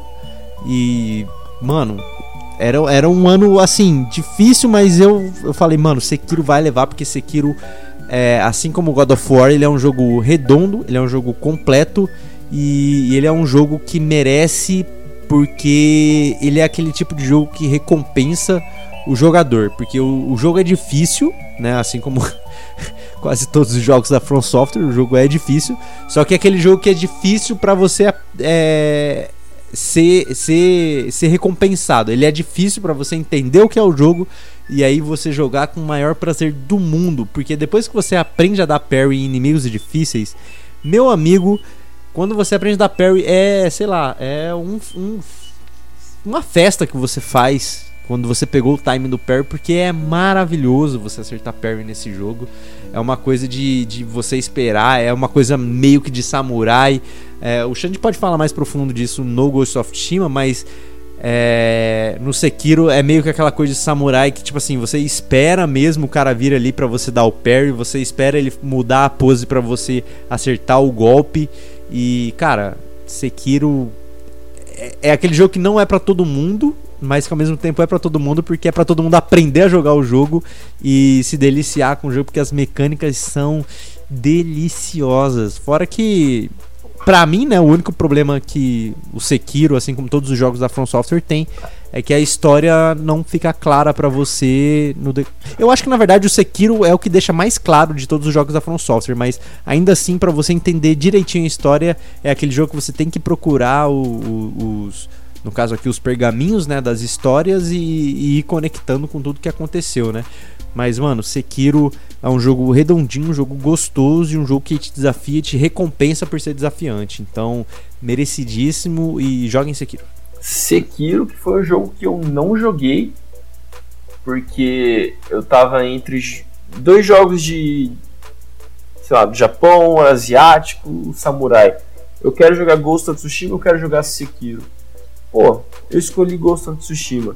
Eles não tem nada a ver, mas acho que só tinha espaço para um jogo japonês na minha vida. Não, sei lá, eu fico com, eu fico com preconceito, vamos falar, fico com preconceito porque a From Software só pega a mesma fórmula e coloca em, em lugares diferentes do mundo, coloca no, no- num lugar que não existe. Temáticas é o mundo- diferentes, né? o mundo da fantasia de Dark Souls. Daí coloca na Inglaterra de Bloodborne, agora coloca no Japão de Sekiro. É o mesmo jogo, sabe? Eu, eu não sei. Eu... Tem, Mano, pior que tem você joga, muito- pelo menos Sekiro com, com Dark Souls, você vê que é bem diferente, mano. Com certeza não, não seria é, Death Stranding o vencedor. Não mesmo. Cara, o pior é que eu e o Pedro a gente conversou muito ano passado sobre isso, né? Porque assim, o Death Stranding, ele teoricamente pa- paparia, né, muitos prêmios do ano passado, assim, porque é um jogo técnico, assim, redondo, sabe? A trilha sonora, é, ambientação, gráfico, j- gameplay totalmente diferenciada, né? Fala, mano, tem muita chance dele levar assim por ele ser um bagulho completamente diferente de tudo que já tinha, sabe? Só que tem a chance dele não levar justamente por ele ser um bagulho muito diferente de tudo que já tinha. Então, eu ficava com medo do Death Stranding levar. mesmo, né? É, É um é. jogo tipo Correio Simulator. Eu falei muito isso. Mas eu não joguei Sekiro. E tenho vontade de jogar. Parece um jogo muito bom. É, porque ele realmente, assim, ó, eu acompanhei por algumas gameplays na internet, mas eu não cheguei de. de chegar a ver uma mecânica na minha mão propriamente dita, sabe? Então, Uhum. eu não tenho muito o que falar sobre ele, a não ser a vontade. Eu assisti algumas gameplays sim, e o jogo é muito chamativo, muito interessante. Eu gosto do, do hook dele, que ele, ele sai voando. Bem, bem coisa de ninja mesmo. Que todos esses jogos é, temáticos de Japão, começando lá no mais antigo que eu joguei, que foi o Tenchu, é, nenhum jogo nunca sabe definir o que, que é um ninja e o que, que é um samurai, né? O Ghost of Tsushima definiu e te deu a opção de ser os dois, mas a gente nunca sabe. O Sekiro, o cara é um samurai, ele é um ninja. É, no Tenchu, sabe? Não- eu acho que o Ocidente ainda não entendeu essa parte da cultura japonesa. E talvez nem chegue a entender, né? Vai entender sim, vai entender quando os japoneses começarem a, a falar mais, porque eles são muito. Eles têm muita vergonha, eles ficam muito quietinhos no canto. E tem que vir pro meio da sala e conversar com o pessoal. Faz sentido. Mas eu acho que assim, a- eu falo que nem vai chegar a entender, porque isso é uma, uma parte bem. bem cultural, assim, sabe? E esses negócios de cultura é difícil você passar de um povo pro outro, porque você já tem a raiz cultural da, da, da, da cultura diferente, entendeu? Então é sempre uma, uma absorção mais difícil. Mas é aquela, né? Eu sei que aqui no ocidente a gente adora um joguinho de ninja e um joguinho de samurai. Se for os dois juntos, então explode o cabeção do, do ocidente. Eu vou, eu vou, eu vou dar uma, uma dica de jogos que realmente são de samurai e de ninja separados, que são muito bons. Inclusive um eu já citei aqui, que é o Dynasty Warriors, que são vários samurais, na verdade, né, que você pode ter e começar a batalhar. E o de ninja é um de ninja muito bom em 2D, que é o Mark of the Ninja. Mano, esse jogo, tipo, é jogo de ninja mesmo, assim, de verdade. Então, E tem um jogo de ninja também muito bom que eu queria indicar que é Naruto. Tá certo? beleza, beleza, isso aí, Naruto é ninja de verdade mesmo. É lógico, pô. Tá. Nunca vi samurai no Naruto. É verdade, assim como um bom jogo de karatê é Dragon Ball. Não, mano, não fala mal de Dragon Ball. mano. Não, mas Dragon é, Ball é artes você, marciais. com licença, vocês têm um momento pra falar sobre Cobra Kai? Conker. Ah, tá que Nossa, susto. ufa, meu Deus, Nossa, achei que vira um assustei. Conker também aqui. Assustei, assustei, assustei. Tem nada a ver. Olha, você que falou do Conker agora, mas vamos falar É, sobre sim. Conker.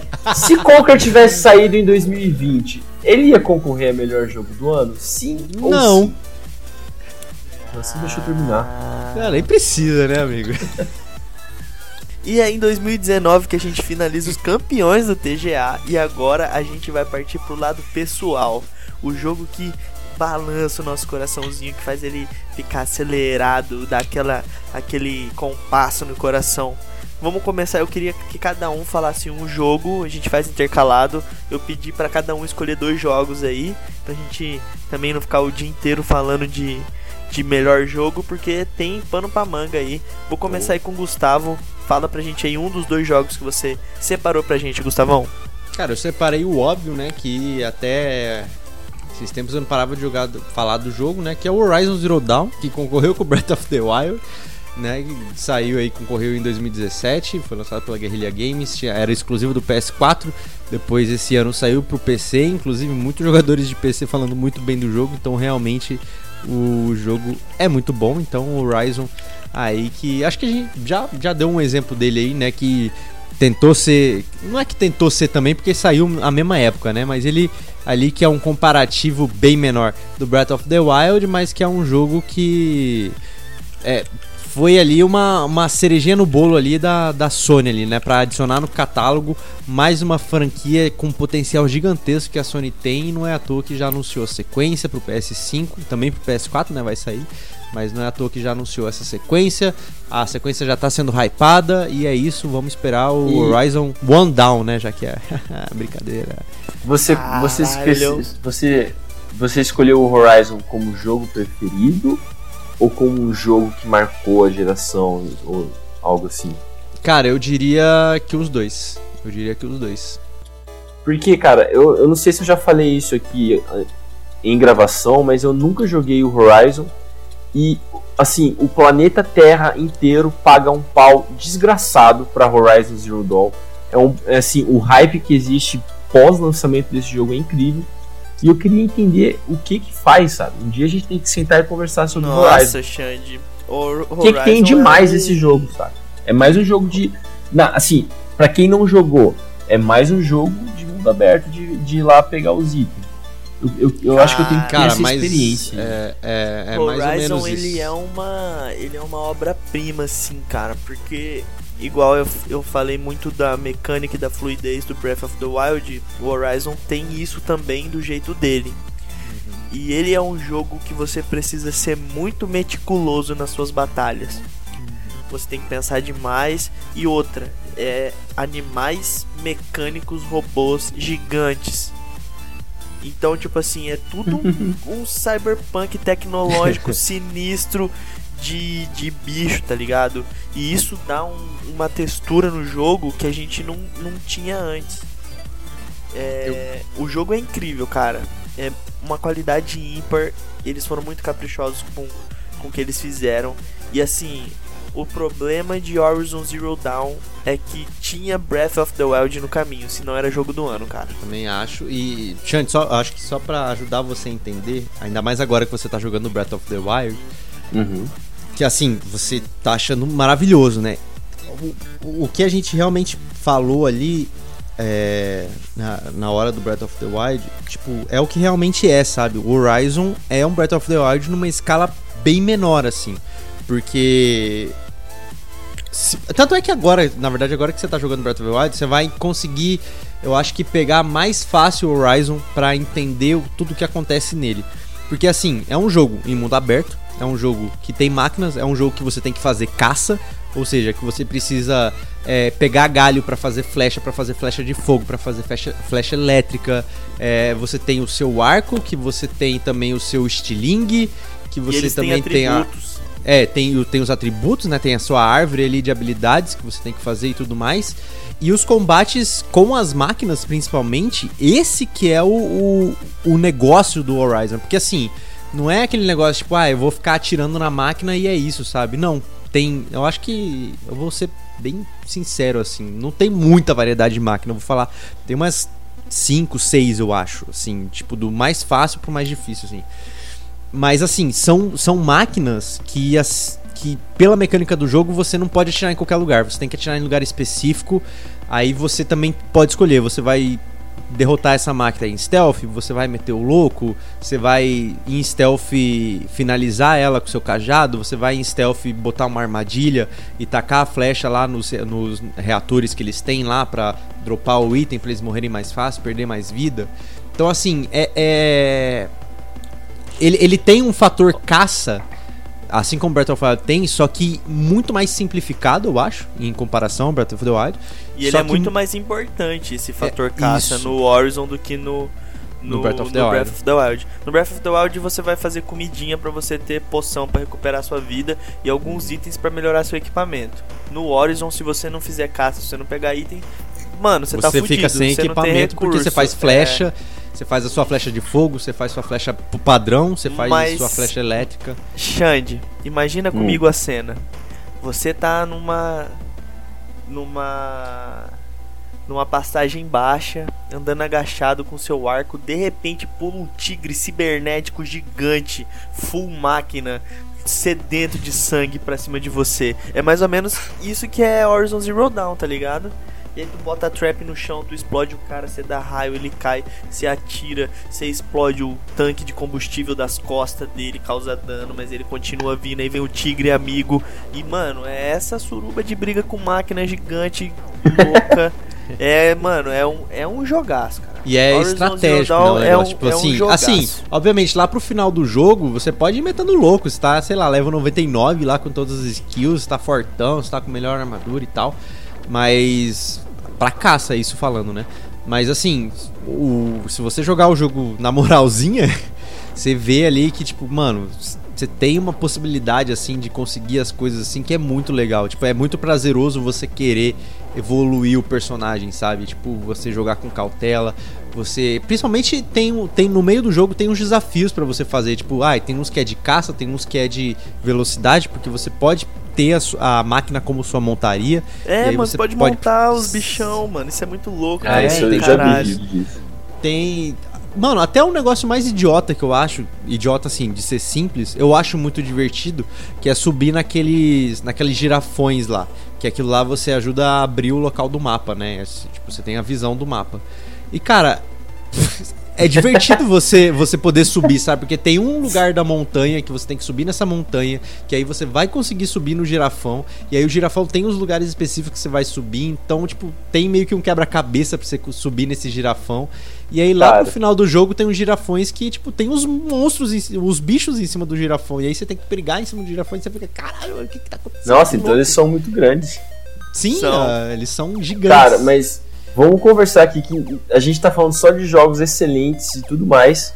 Só que o, o único jogo que a gente falou hoje que fugiu desse dessa mecânica de subir numa torre para liberar a área do mapa foi o Witcher 3, né? Porque até Breath of the Wild teve essa é. sacanagem que começou lá em Assassin's Creed original. Com injustiça. E até hoje a gente tá subindo em torre para abrir lugar de mapa. Não tem é nenhuma ideia mais criativa que essa, né? Então, agora eu quero perguntar pro Alexandre para ele falar de um dos jogos que ele separou pra gente aí, um dos jogos que marcou a geração para você, Ale. Pessoal, eu vou comentar sobre Resident Evil 2 Remake. Por que que eu tô falando de um remake? Esse jogo não é atual, ele é velho. Não, ele é atual porque ele foi refeito do zero. E eu tô citando ele porque ele foi muito bem refeito. Pessoal, Resident Evil 2 Remake é hoje o padrão a ser seguido de remake. Se você quer fazer um remake bom, você tenta fazer o que Resident Evil 2 fez. Tá? E não é simples, porque o Resident Evil 3 Remake flopou. Flopou legal, não foi nem de perto o que o Resident Evil 2 foi. Talvez porque tenha sido muito curto, talvez porque lançou muito rápido. Eu acho que lançou muito rápido, tinha que ter dado, ter dado mais um tempo para o pessoal se acostumar, porque o Resident Evil 3 ele é muito especial. E eles meio que lançaram de uma vez assim, sei lá, feriu os sentimentos do, do, dos jogadores. Eu acho que é isso. O Resident Evil 2 Remake saiu 25 de janeiro de 2019, feito obviamente pela Capcom, e você pode jogar ele no PC, no Xbox One ou no PlayStation 4. Pessoal, que jogo bom! É muito mais divertido do que jogar o original. Por favor, não me xinguem, não, não joguem comida estragada em mim. Resident Evil 2 Já era, mano. lá do Tamo passado era jogando. bom? Era bom, mas o remake ficou muito melhor. Quem que vocês jogaram? Sim, eu joguei e eu concordo com você. Não joguem também comida estragada em mim. É, eu acho eu acho o remake muito mais gostoso de você poder jogar. É porque também é mais dinâmico, né? Tipo, você tem mais Muito mais. ali. O que as pessoas gostam no antigo é que, tipo assim, é aquela memória afetiva. Tipo, Eu já sei o que eu tenho que fazer, sabe? É a mesma coisa da gente jogar os Pokémons antigos, né? O- o- os Zeldas antigos até. Tipo, mano, tipo, na época era um primor técnico isso tudo aqui e tal, né? Só que hoje em dia é meio complicado, né? Pra, pra, pra algumas pessoas e tal.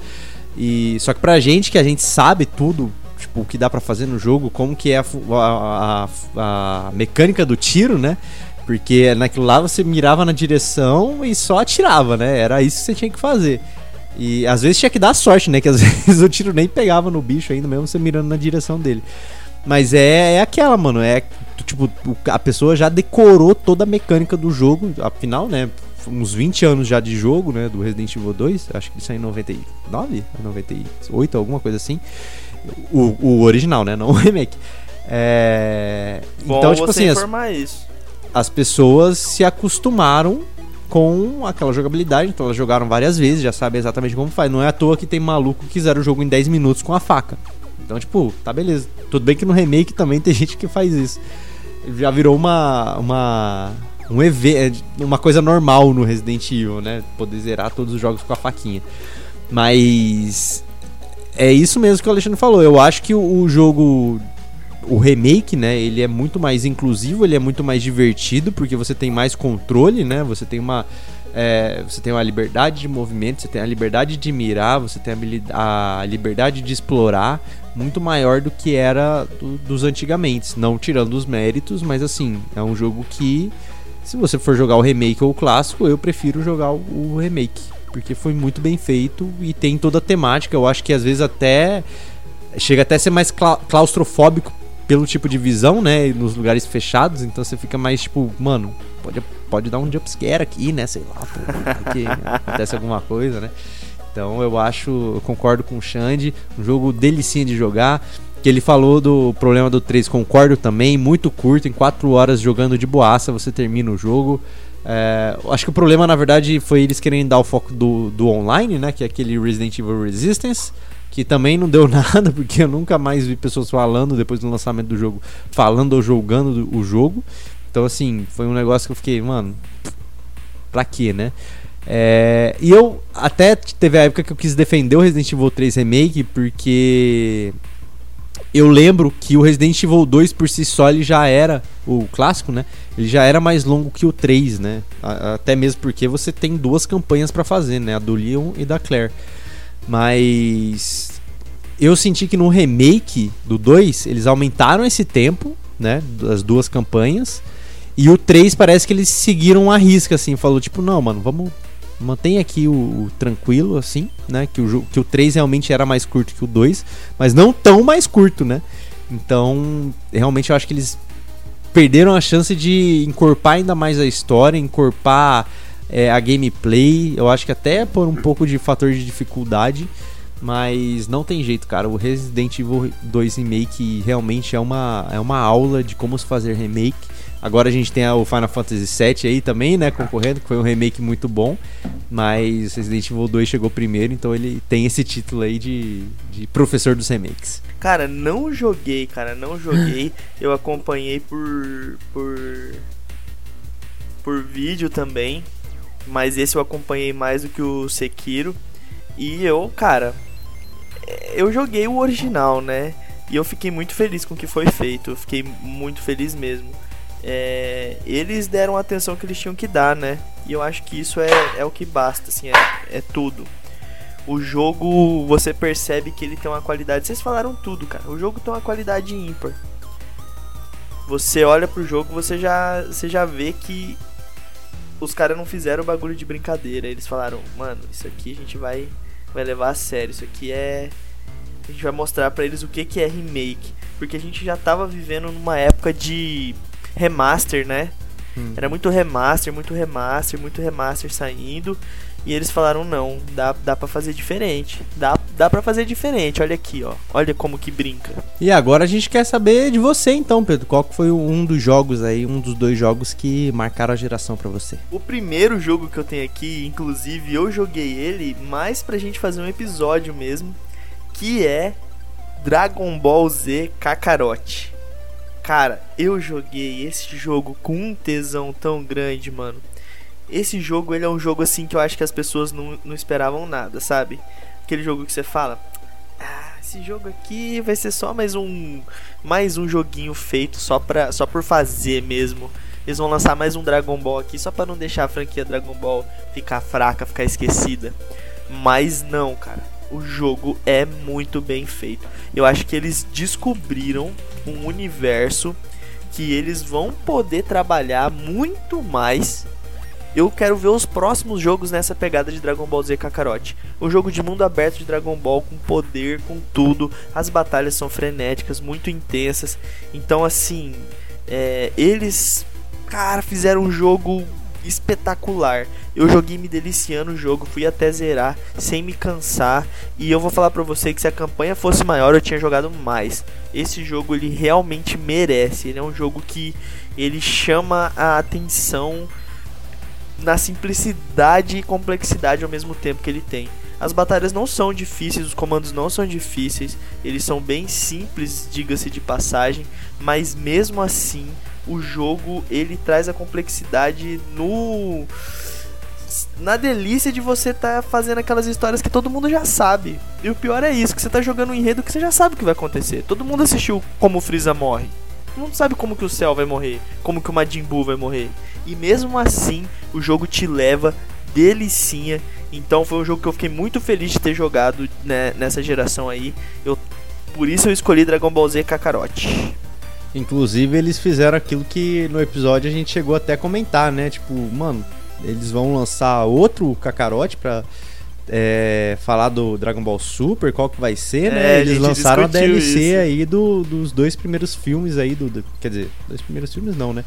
Os dois filmes aí depois da saga Z, que é o A Batalha dos Deuses e o Renascimento do Freeza, né? Inclusive, o a segunda parte aí da DLC, né? Que é esse do Renascimento do Freeza, saiu recentemente, né? Então, tipo, você pode ver que eles ainda deram uma importância pro jogo, o que foi muito legal. É um, uma coisa diferente. Eu achei diferente o que eles fizeram com esse Dragon Ball, porque assim, é um jogo de luta do Dragon Ball, mas ele tem mais fatores RPGs mas ainda assim é um jogo de luta. É tipo.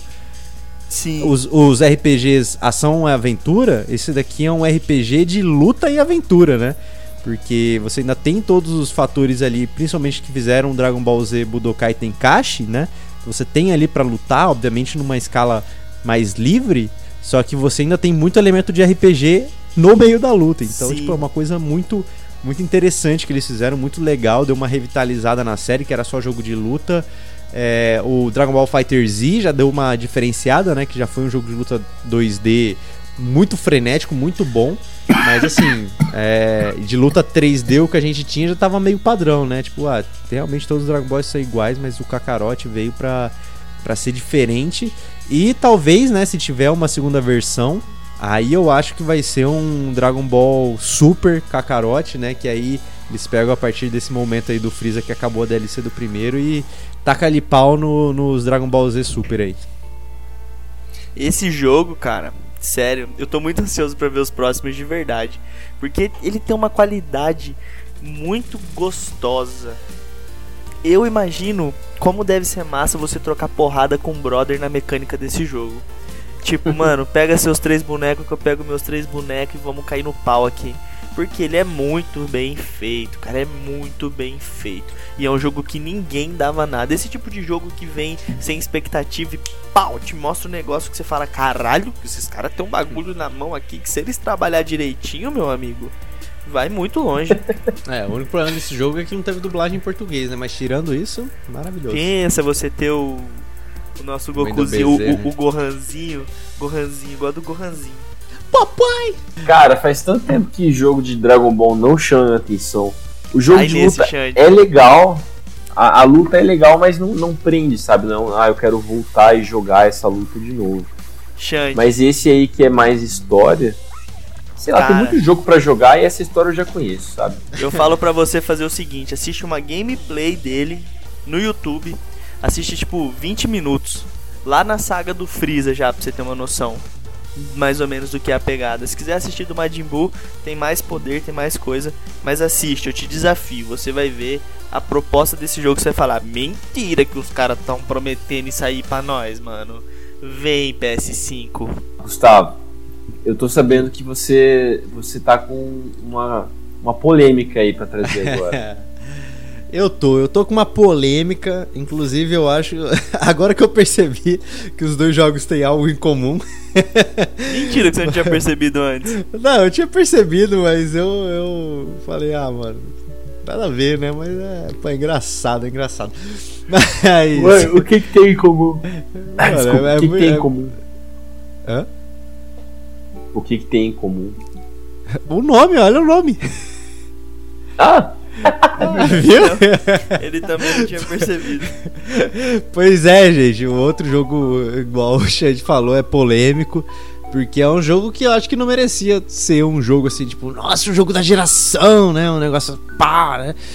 Porque até mesmo a gente, a gente mesmo, a gente não fala muito desse jogo, né? Um jogo que também não é pra todo o público também, né? Mas assim, eu tô falando de Forza Horizon 4, é um jogo de corrida, eu coloquei aqui como um dos melhores jogos da geração. É, ele foi lançado em 2 de outubro de 2018, né, pela Playground Games, e ele é exclusivo do PC e Xbox One.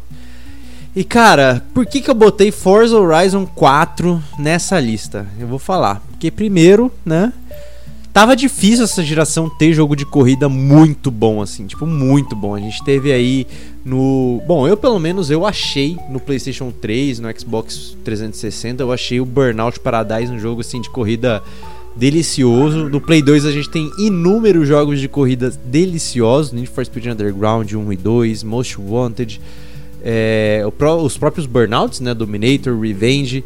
A gente tem todos esses jogos de corrida aí que são deliciosos, os próprios Gran Turismos, né, que saiu aí do, do Play 2, ah, do Play 1 mesmo também que saiu, então é, são jogos muito gostosos de se jogar. E eu falei, cara, o que, que jogo de corrida tem nessa oitava geração, tipo, que é gostoso jogar, sabe? Eu não tinha jogado nenhum Need for Speed, até o Hit, na verdade. O Hit é um, é um Need for Speed gostoso de jogar, mas eu ainda.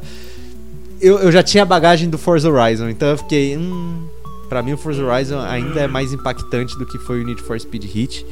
É, a gente teve também o, o, o Drive Club, que teve muito problema no, no lançamento, e aí depois a gente. Eles arrumaram, mas aí agora já, eles já resolveram desligar os servidores, não dá pra você jogar online mais. Ah, a gente teve o Gran Turismo Sport também, que é um jogo que pra mim. Putz, mano. Gran Turismo ali pra mim realmente tinha acabado ali na, no, no, no PS2, porque eu joguei ainda o Gran Turismo 6 no PS3, mas eu já não tava mais naquele feeling. Eu percebi que o meu, meu negócio de jogo mesmo é jogo de corrida arcade, né? E aí vem o Forza Horizon, que eu joguei o primeiro no Xbox 360 do meu irmão. O primeiro ou o segundo? Acho que foi o segundo, na verdade. Eu joguei, eu me maravilhei assim no jogo. Só que eu joguei bem pouco, porque né, era Xbox do meu irmão. E aí eu joguei o Horizon 3 no, no computador do meu amigo. E ele inclusive tinha aquele. O volante, né? Ele tinha o volante, tinha o câmbio para você poder trocar de marcha. Foi um, bem um simulador mesmo. E ele comprou o Forza Horizon 3 porque ele gostou muito do 2. E. Porque a gente jogava junto. E, e aí ele comprou o 3 pro computador dele. E aí eu falei, cara, esse jogo realmente é muito bom e tal. E aí, né? Comprei meu PC um pouco mais parrudinho, né? Percebi ali.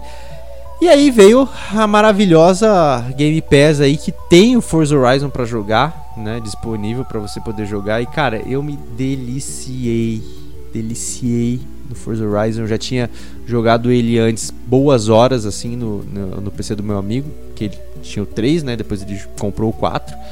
Joguei boas horas assim e, cara, eu ficava, mano, preciso jogar mais de, de Forza Horizon porque ele é um jogo de carro assim lindíssimo. É um jogo de carro muito otimizado no PC, tipo, muito otimizado mesmo. Meu PC, que já é um pouco mais antiguinho ali, ele tem uma configuração média de 2016, 17, rodando a 60 frames tranquilíssimo numa configuração alta, vamos dizer assim, o jogo.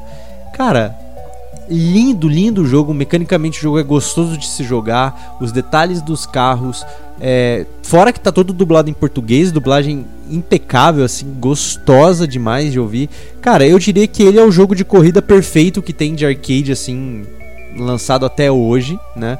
Muita gente vai me, me xingar também por causa do Need for Speed Underground, né, e tal, mas que é um jogo divertido também, mas eu acho que em todos os fatores, o Forza Horizon assim ganha. É um jogo que tudo bem que jogo de corrida não é para todo mundo, mas eu acho que Forza Horizon é um jogo para todo mundo, sabe? Então, eu acho que é, um, é, é uma experiência que todo mundo tinha que ter com jogo de corrida e que é uma, uma delicinha de jogar, inclusive só de lembrar, dá vontade de rejogar de novo, tirar umas corridas e jogar online dele também é muito legal, é muito divertido jogar online dele.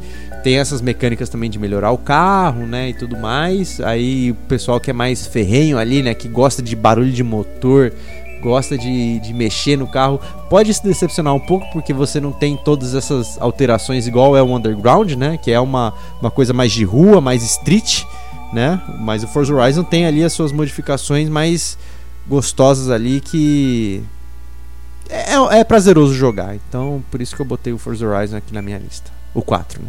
Cara, eu joguei o, o primeiro Forza do Xbox One e ele já mostrava que não tava de brincadeira, que o jogo veio pra, pra ser forte. O Drivatar, que começou lá, eu achei genial porque você tá correndo e você vê o seu amigo correndo contra você, mesmo não sendo seu amigo, já te dá aquela sensação de competitividade. Você fala, ah, viado, eu vou te passar, vou ficar na sua frente. E o Drivatar aprende como você corre e te coloca para correr quando você não tá correndo. Então ele acumulava pontos para você e alguns prêmios também. Então eu acho que assim, o Forza ele tá mostrando um caminho que os jogos de corrida podem seguir aí nessa nova era e ele é um jogo de altíssima qualidade gráfica e de jogabilidade. Ale, fala pra nós, o próximo jogo que você trouxe aí, o último jogo para fechar a sua lista. Pô, então eu tinha a minha escolha de jogo que definiu a geração foi Witcher 3, Wild Hunt. Como já, já a gente já conversou um pouco mais cedo, eu acho que esse jogo é, o, é um dos que vai ficar pra memória mesmo. Muitos jogos são lançados todos os dias, a gente sabe como tem muita opção, muita escolha hoje, né? Então, poucos ficam na memória das pessoas. E o Witcher 3 vai ficar muito na memória das pessoas e da indústria como um todo, porque as coisas que esse jogo começou vão continuar sendo praticadas por um bom tempo, até alguém reinventar de novo e fazer melhor. Vamos ver agora como que vai, vai ser o a... Cyberpunk, né? O Cyberpunk tá para sair aí, não temos como falar sobre ele ainda mas tá vindo do mesmo pessoal que fez Witcher 3. Então só pode ser coisa boa. Hypa mais ainda depois deles terem lançado essa obra-prima, né? Total. É, são, são empresas que a gente sabe que vai vir coisa boa. CD Projekt Red. Tá. O primeiro Witcher e o segundo Witcher foram bem comuns.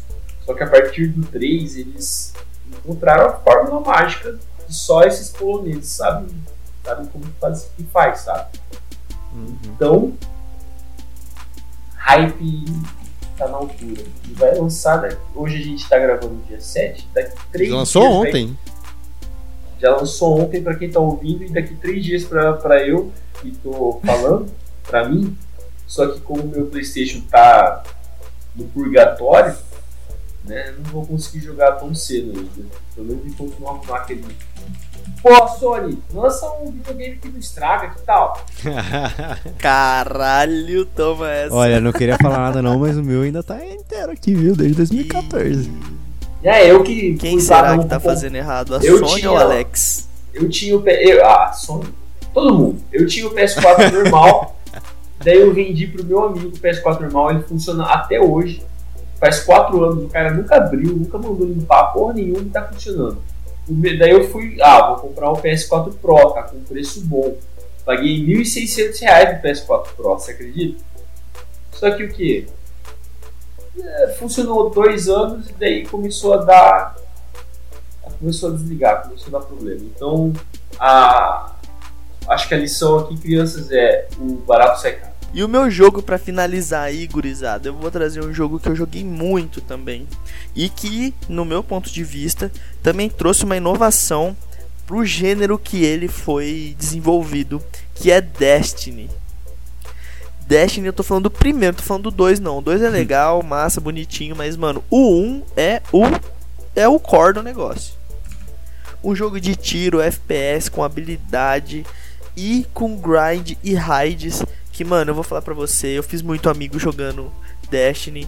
É um negócio que você precisa ter uma sincronia, ele te coloca num outro nível de atenção no jogo. Quando você entende a mecânica do jogo e você gosta, ele te mostra: olha esse universo aqui. O jogo é de uma qualidade ímpar, gráfica e de gameplay. Então foi um jogo que me marcou muito. Eu joguei muito e eu acho que é um dos jogos aí que a gente ganhou de presente nessa geração que a gente teve. E é um marco aí os jogos futuros meio que que tem um pouco de Destiny para mostrar aí quando se trata de FPS, multiplayer com raids e etc. Destiny que é uma, uma benção e uma maldição ao mesmo tempo, né? Porque ao mesmo tempo. Destiny é um shooter excelente, sabe? A mecânica, o feeling de quando você acerta o tiro é muito, muito bem feito. Só que Destiny foi um dos grandes pivôs para transformar toda essa situação de loot box que a gente teve aí em 2017, 2018.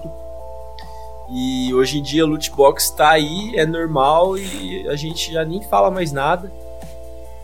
Vide esse FIFA que é uma pouca vergonha. Nossa, não vou nem falar de FIFA, muda de assunto. Mano, marcas registradas do Alexandre em todo episódio. Falar mal de FIFA e falar bem de Conquer. Mano, a gente ficou 20 anos, 20 anos comprando FIFA 2010, FIFA 2011, essas porra toda. Agora chega em 2018 e os caras querem cobrar para liberar jogador. Que porra é essa, cara? Pra abrir cartinha pro jogador ficar mais forte. Desde quando isso, isso não existe, sabe? E, e, por que, que tem que existir pra. É, é muito predatório não faz bem para ninguém, a não ser os executivos que ganham cheques milionários no final de cada ano fiscal. Pronto. É, isso que você falou é um negócio que é verdade. O Destiny ele mostrou também como você não deve lançar expansões pro seu jogo. E isso foi uma das coisas que eu acho que assim, o Destiny, os caras mais falharam de tudo, de tudo, de tudo, de tudo. Porque antes da expansão, você tinha a arma lá que todo mundo queria, a arma top, foda. Você fica fazendo raid o caralho pra dropar a arma. Aí você dropa a arma. Aí eles lançam uma expansão e a sua arma é uma bosta agora, mano. Já era. Eles deixam a arma no nível imbecil que você não vai alcançar as armas novas. Então compra a expansão para ter as armas boas. Isso é um problema, mas na jogabilidade, na fluidez, eles mostraram o que é fazer um jogo bem feito. Então Destiny me marcou muito e eu acho um jogaralhaço. É, eu, eu joguei um pouco do Destiny 2, né? Que foi de graça, eu joguei um pouquinho dele. É aquele jogo que eu, que eu fiquei naquela, mano, eu queria ter mais amigos para jogar isso aqui e tal, mas é aquele de graça que vai até nível tal, aí você fica, ah, isso aqui depois vai chegar um tempo que vai ficar chato, então eu falei, ah, saber, deixa pra lá, é, deixa esse, esse Halo multiplayer aí, aí paradinho aí mesmo e vida que segue, mas eu confesso que eu tenho uma, um, um carinho por Destiny de, de, de, querer ter sido do, do público que investiu em Destiny, sabe? Mas é, às vezes eu, eu dou ainda bem que isso não aconteceu. Bom, e é claro que a gente não podia deixar também os nossos ouvintes, né? O pessoal que interagiu lá no Instagram de fora de participar dessa lista do que foi melhor da geração para eles, né? Inclusive, a gente fez dois stories falando aí, né, perguntando é, para eles quais foram os jogos aí que marcaram nessa geração, né? E a gente teve a, a resposta do Albert Loubet, né? Ele que tá sempre escutando o podgame desde os primórdios, desde os tempos mais remotos. ele respondeu que foi Kingdom Hearts 3 e Zelda Breath of the Wild, aí ó, concordando aí com, com, a, com a nossa ideia também de que o Breath of the Wild foi um dos melhores jogos aí da geração e quiçá do mundo dos games, né?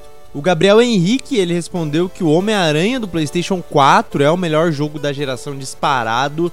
Uma boa também, concorreu aí o, o jogo do ano, como a gente falou. E o Bernardo, ele também respondeu falando que Splatoon 2 e Pokémon Shield foram os melhores jogos da geração. Os dois aí exclusivaços do Nintendo Switch. E esses são os comentários dos nossos seguidores lá do Instagram, do Podgame Podcast, lá no Instagram, que responderam a enquete. Então, muito obrigado, Albert Loubé, Bernardo e Gabriel, por terem participado aí.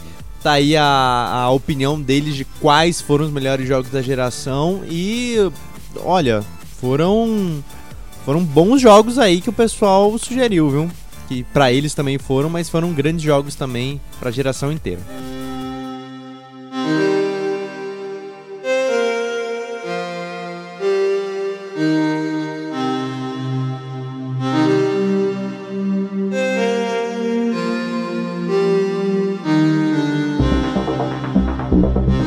Bom, gente, depois dessa lista gigante de jogos que nós trouxemos aqui, eu vou chamar um momento que é o momento Pode Indica, onde nós fazemos indicações culturais e eu quero começar hoje com meu grande amigo Alex André. O que você traz para nós? O que, que eu tô jogando agora, pessoal? Eu tô jogando Zelda, Breath of the Wild. Então, se você não, não tem um Switch, você não consegue jogar Zelda Breath of the Wild, é, baixa um emulador aí de Nintendo 64 e joga o Ocarina of Time. Que tá bom, muito bom. Joga Majora's Mask e, e vão conversar sobre Zelda. Agora eu sou nintendista. Pode me xingar. Forte, declarações fortes. Desculpa, pai, eu, eu, eu, eu, eu virei nintendista. Me Ele perdoa. falou que era pra você evitar drogas, Alexandre. Oh, eu, eu, não, eu não ouvi a voz do meu pai. Ai, ai, ai. E Gustavão, o que, que você trouxe pra nós nessa noite de hoje?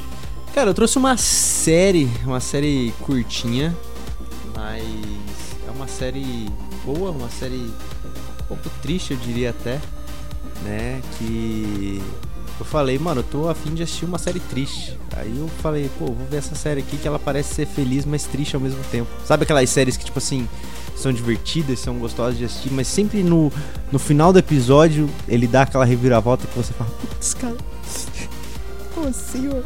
Pois é, eu estou falando de uma série da Amazon Prime. É uma série já. Acho que saiu ano passado. Ou saiu esse ano, no, começo do ano. Que é Modern Love. Modern Love é uma série que, assim, cada episódio é independente, né? Eu já gosto disso. E cada episódio tem mais ou menos uns 40 minutos, que eu também gosto disso. São episódios curtos. E, e são oito episódios, são histórias distintas, né? De, de algum de alguma coisa de amor, né, envolvendo amor, então cada episódio tem a sua temática ali de que tipo de amor que é. E achei muito muito interessante, é, é uma série pesada, eu acho, né? Tem alguns assuntos meio pesados, mas alguns assuntos necessários. E e alguns episódios tem aquele aquela crítica social, mas com aquele toquezinho de humor para deixar um pouco mais leve, é um negócio sério, mas que, tipo, mano, é, não precisa ser tão pesado assim. É um, é um negócio bacana, então assistam Modern Love, que é uma série divertida, mas saiba que pode haver lágrimas em alguns episódios, então é isso, fica a minha indicação. E o Pedro? Obrigado por perguntar, Alexandre. A minha indicação de hoje é uma série também. Eu vou indicar uma série que saiu novos episódios, inclusive, recentemente na Netflix, que é Big Mouth. Boca Grande. E eu vou falar pra você, se você é menor de idade aí, dependendo da sua idade, não não vai não, fica de boa na sua. Porque o humor é bem tóxico, é um humor bem profundo e até pesadinho ali com, com teor sexual. Mas é engraçadíssimo, cada episódio é uma risada garantida, então só vai. Big Mouth saiu novos episódios na Netflix. Estamos agora com é, quatro temporadas, né? Se eu não me engano. Saiu a quarta temporada, meu amigo. Big Mouth divertido. Você vai rachar o bico. Se você não rachar o bico, tá errado. Então, gente, Hoje nós tivemos esse episódio especial gigante falando sobre jogo bom. Quando a gente fala de jogo bom, não tem como segurar. É muita emoção. Um episódio para finalizar essa essa geração, pra gente poder relembrar um pouco do que foi esse marco, porque foi um marco, uma geração de altíssima qualidade. Nós tivemos lançamentos importantíssimos para a indústria dos jogos e eu queria agradecer a participação de Alex André nesse dia. Obrigado, Pedro. Obrigado, Gustavo. Obrigado aos nossos ouvintes do Podgame Podcast. Gustavão também que estava aqui conosco, muito obrigado pela sua ilustre presença. Que isso, eu que agradeço o convite mais uma semana. E muito obrigado a todos que acompanharam. Muito obrigado, Alex André. Muito obrigado, Pedrão. E estamos Sugarers para falar de videojogos. E é nóis. Gente, só para lembrar, antes da gente ir, Segue a gente lá no nosso Instagram, podgamepodcast, no Facebook, podgamebr. Pode comunicar com a gente por lá se vocês quiserem. Ou mandem um e-mail para o contato podgame.gmail.com. E eu vou perguntar para o Gustavo agora aonde, Gustavo, que os nossos ouvintes quiserem compartilhar com os amiguinhos deles, quais os links que eles podem enviar para compartilhar com os amiguinhos ouvirem o Podgame Podcast. É, bom, eles podem enviar o link aí do Zelda, né? Porque é o link, brincadeira. Pode enviar aí do Spotify, do Deezer. Me pegou, me pegou de surpresa. do Spotify, do Deezer, do Google Podcast, do Cashbox e do iTunes. A gente tá nessas principais plataformas de podcast. Então não se esqueça de compartilhar com seus amigos, compartilhar aí, principalmente nas redes sociais, né? Para as pessoas já poderem ir lá direto no episódio, direto no perfil, ir lá escutar a gente, ver essa galera marota falando sobre videojogos, dando algumas é, é, colocações polêmicas, talvez, ou não, nem sempre, nunca sabemos. Tem que escutar o episódio para saber. Então, compartilha com seus amiguinhos aí. E tamo junto. Vamos ajude ao Podgame ser um dos principais podcasts deste Brasil e quiçá do mundo. É isso aí, pessoal. E a gente vai ficando por aqui e falou! Falou, aquele efusivo abraço e até semana que vem. Tchau.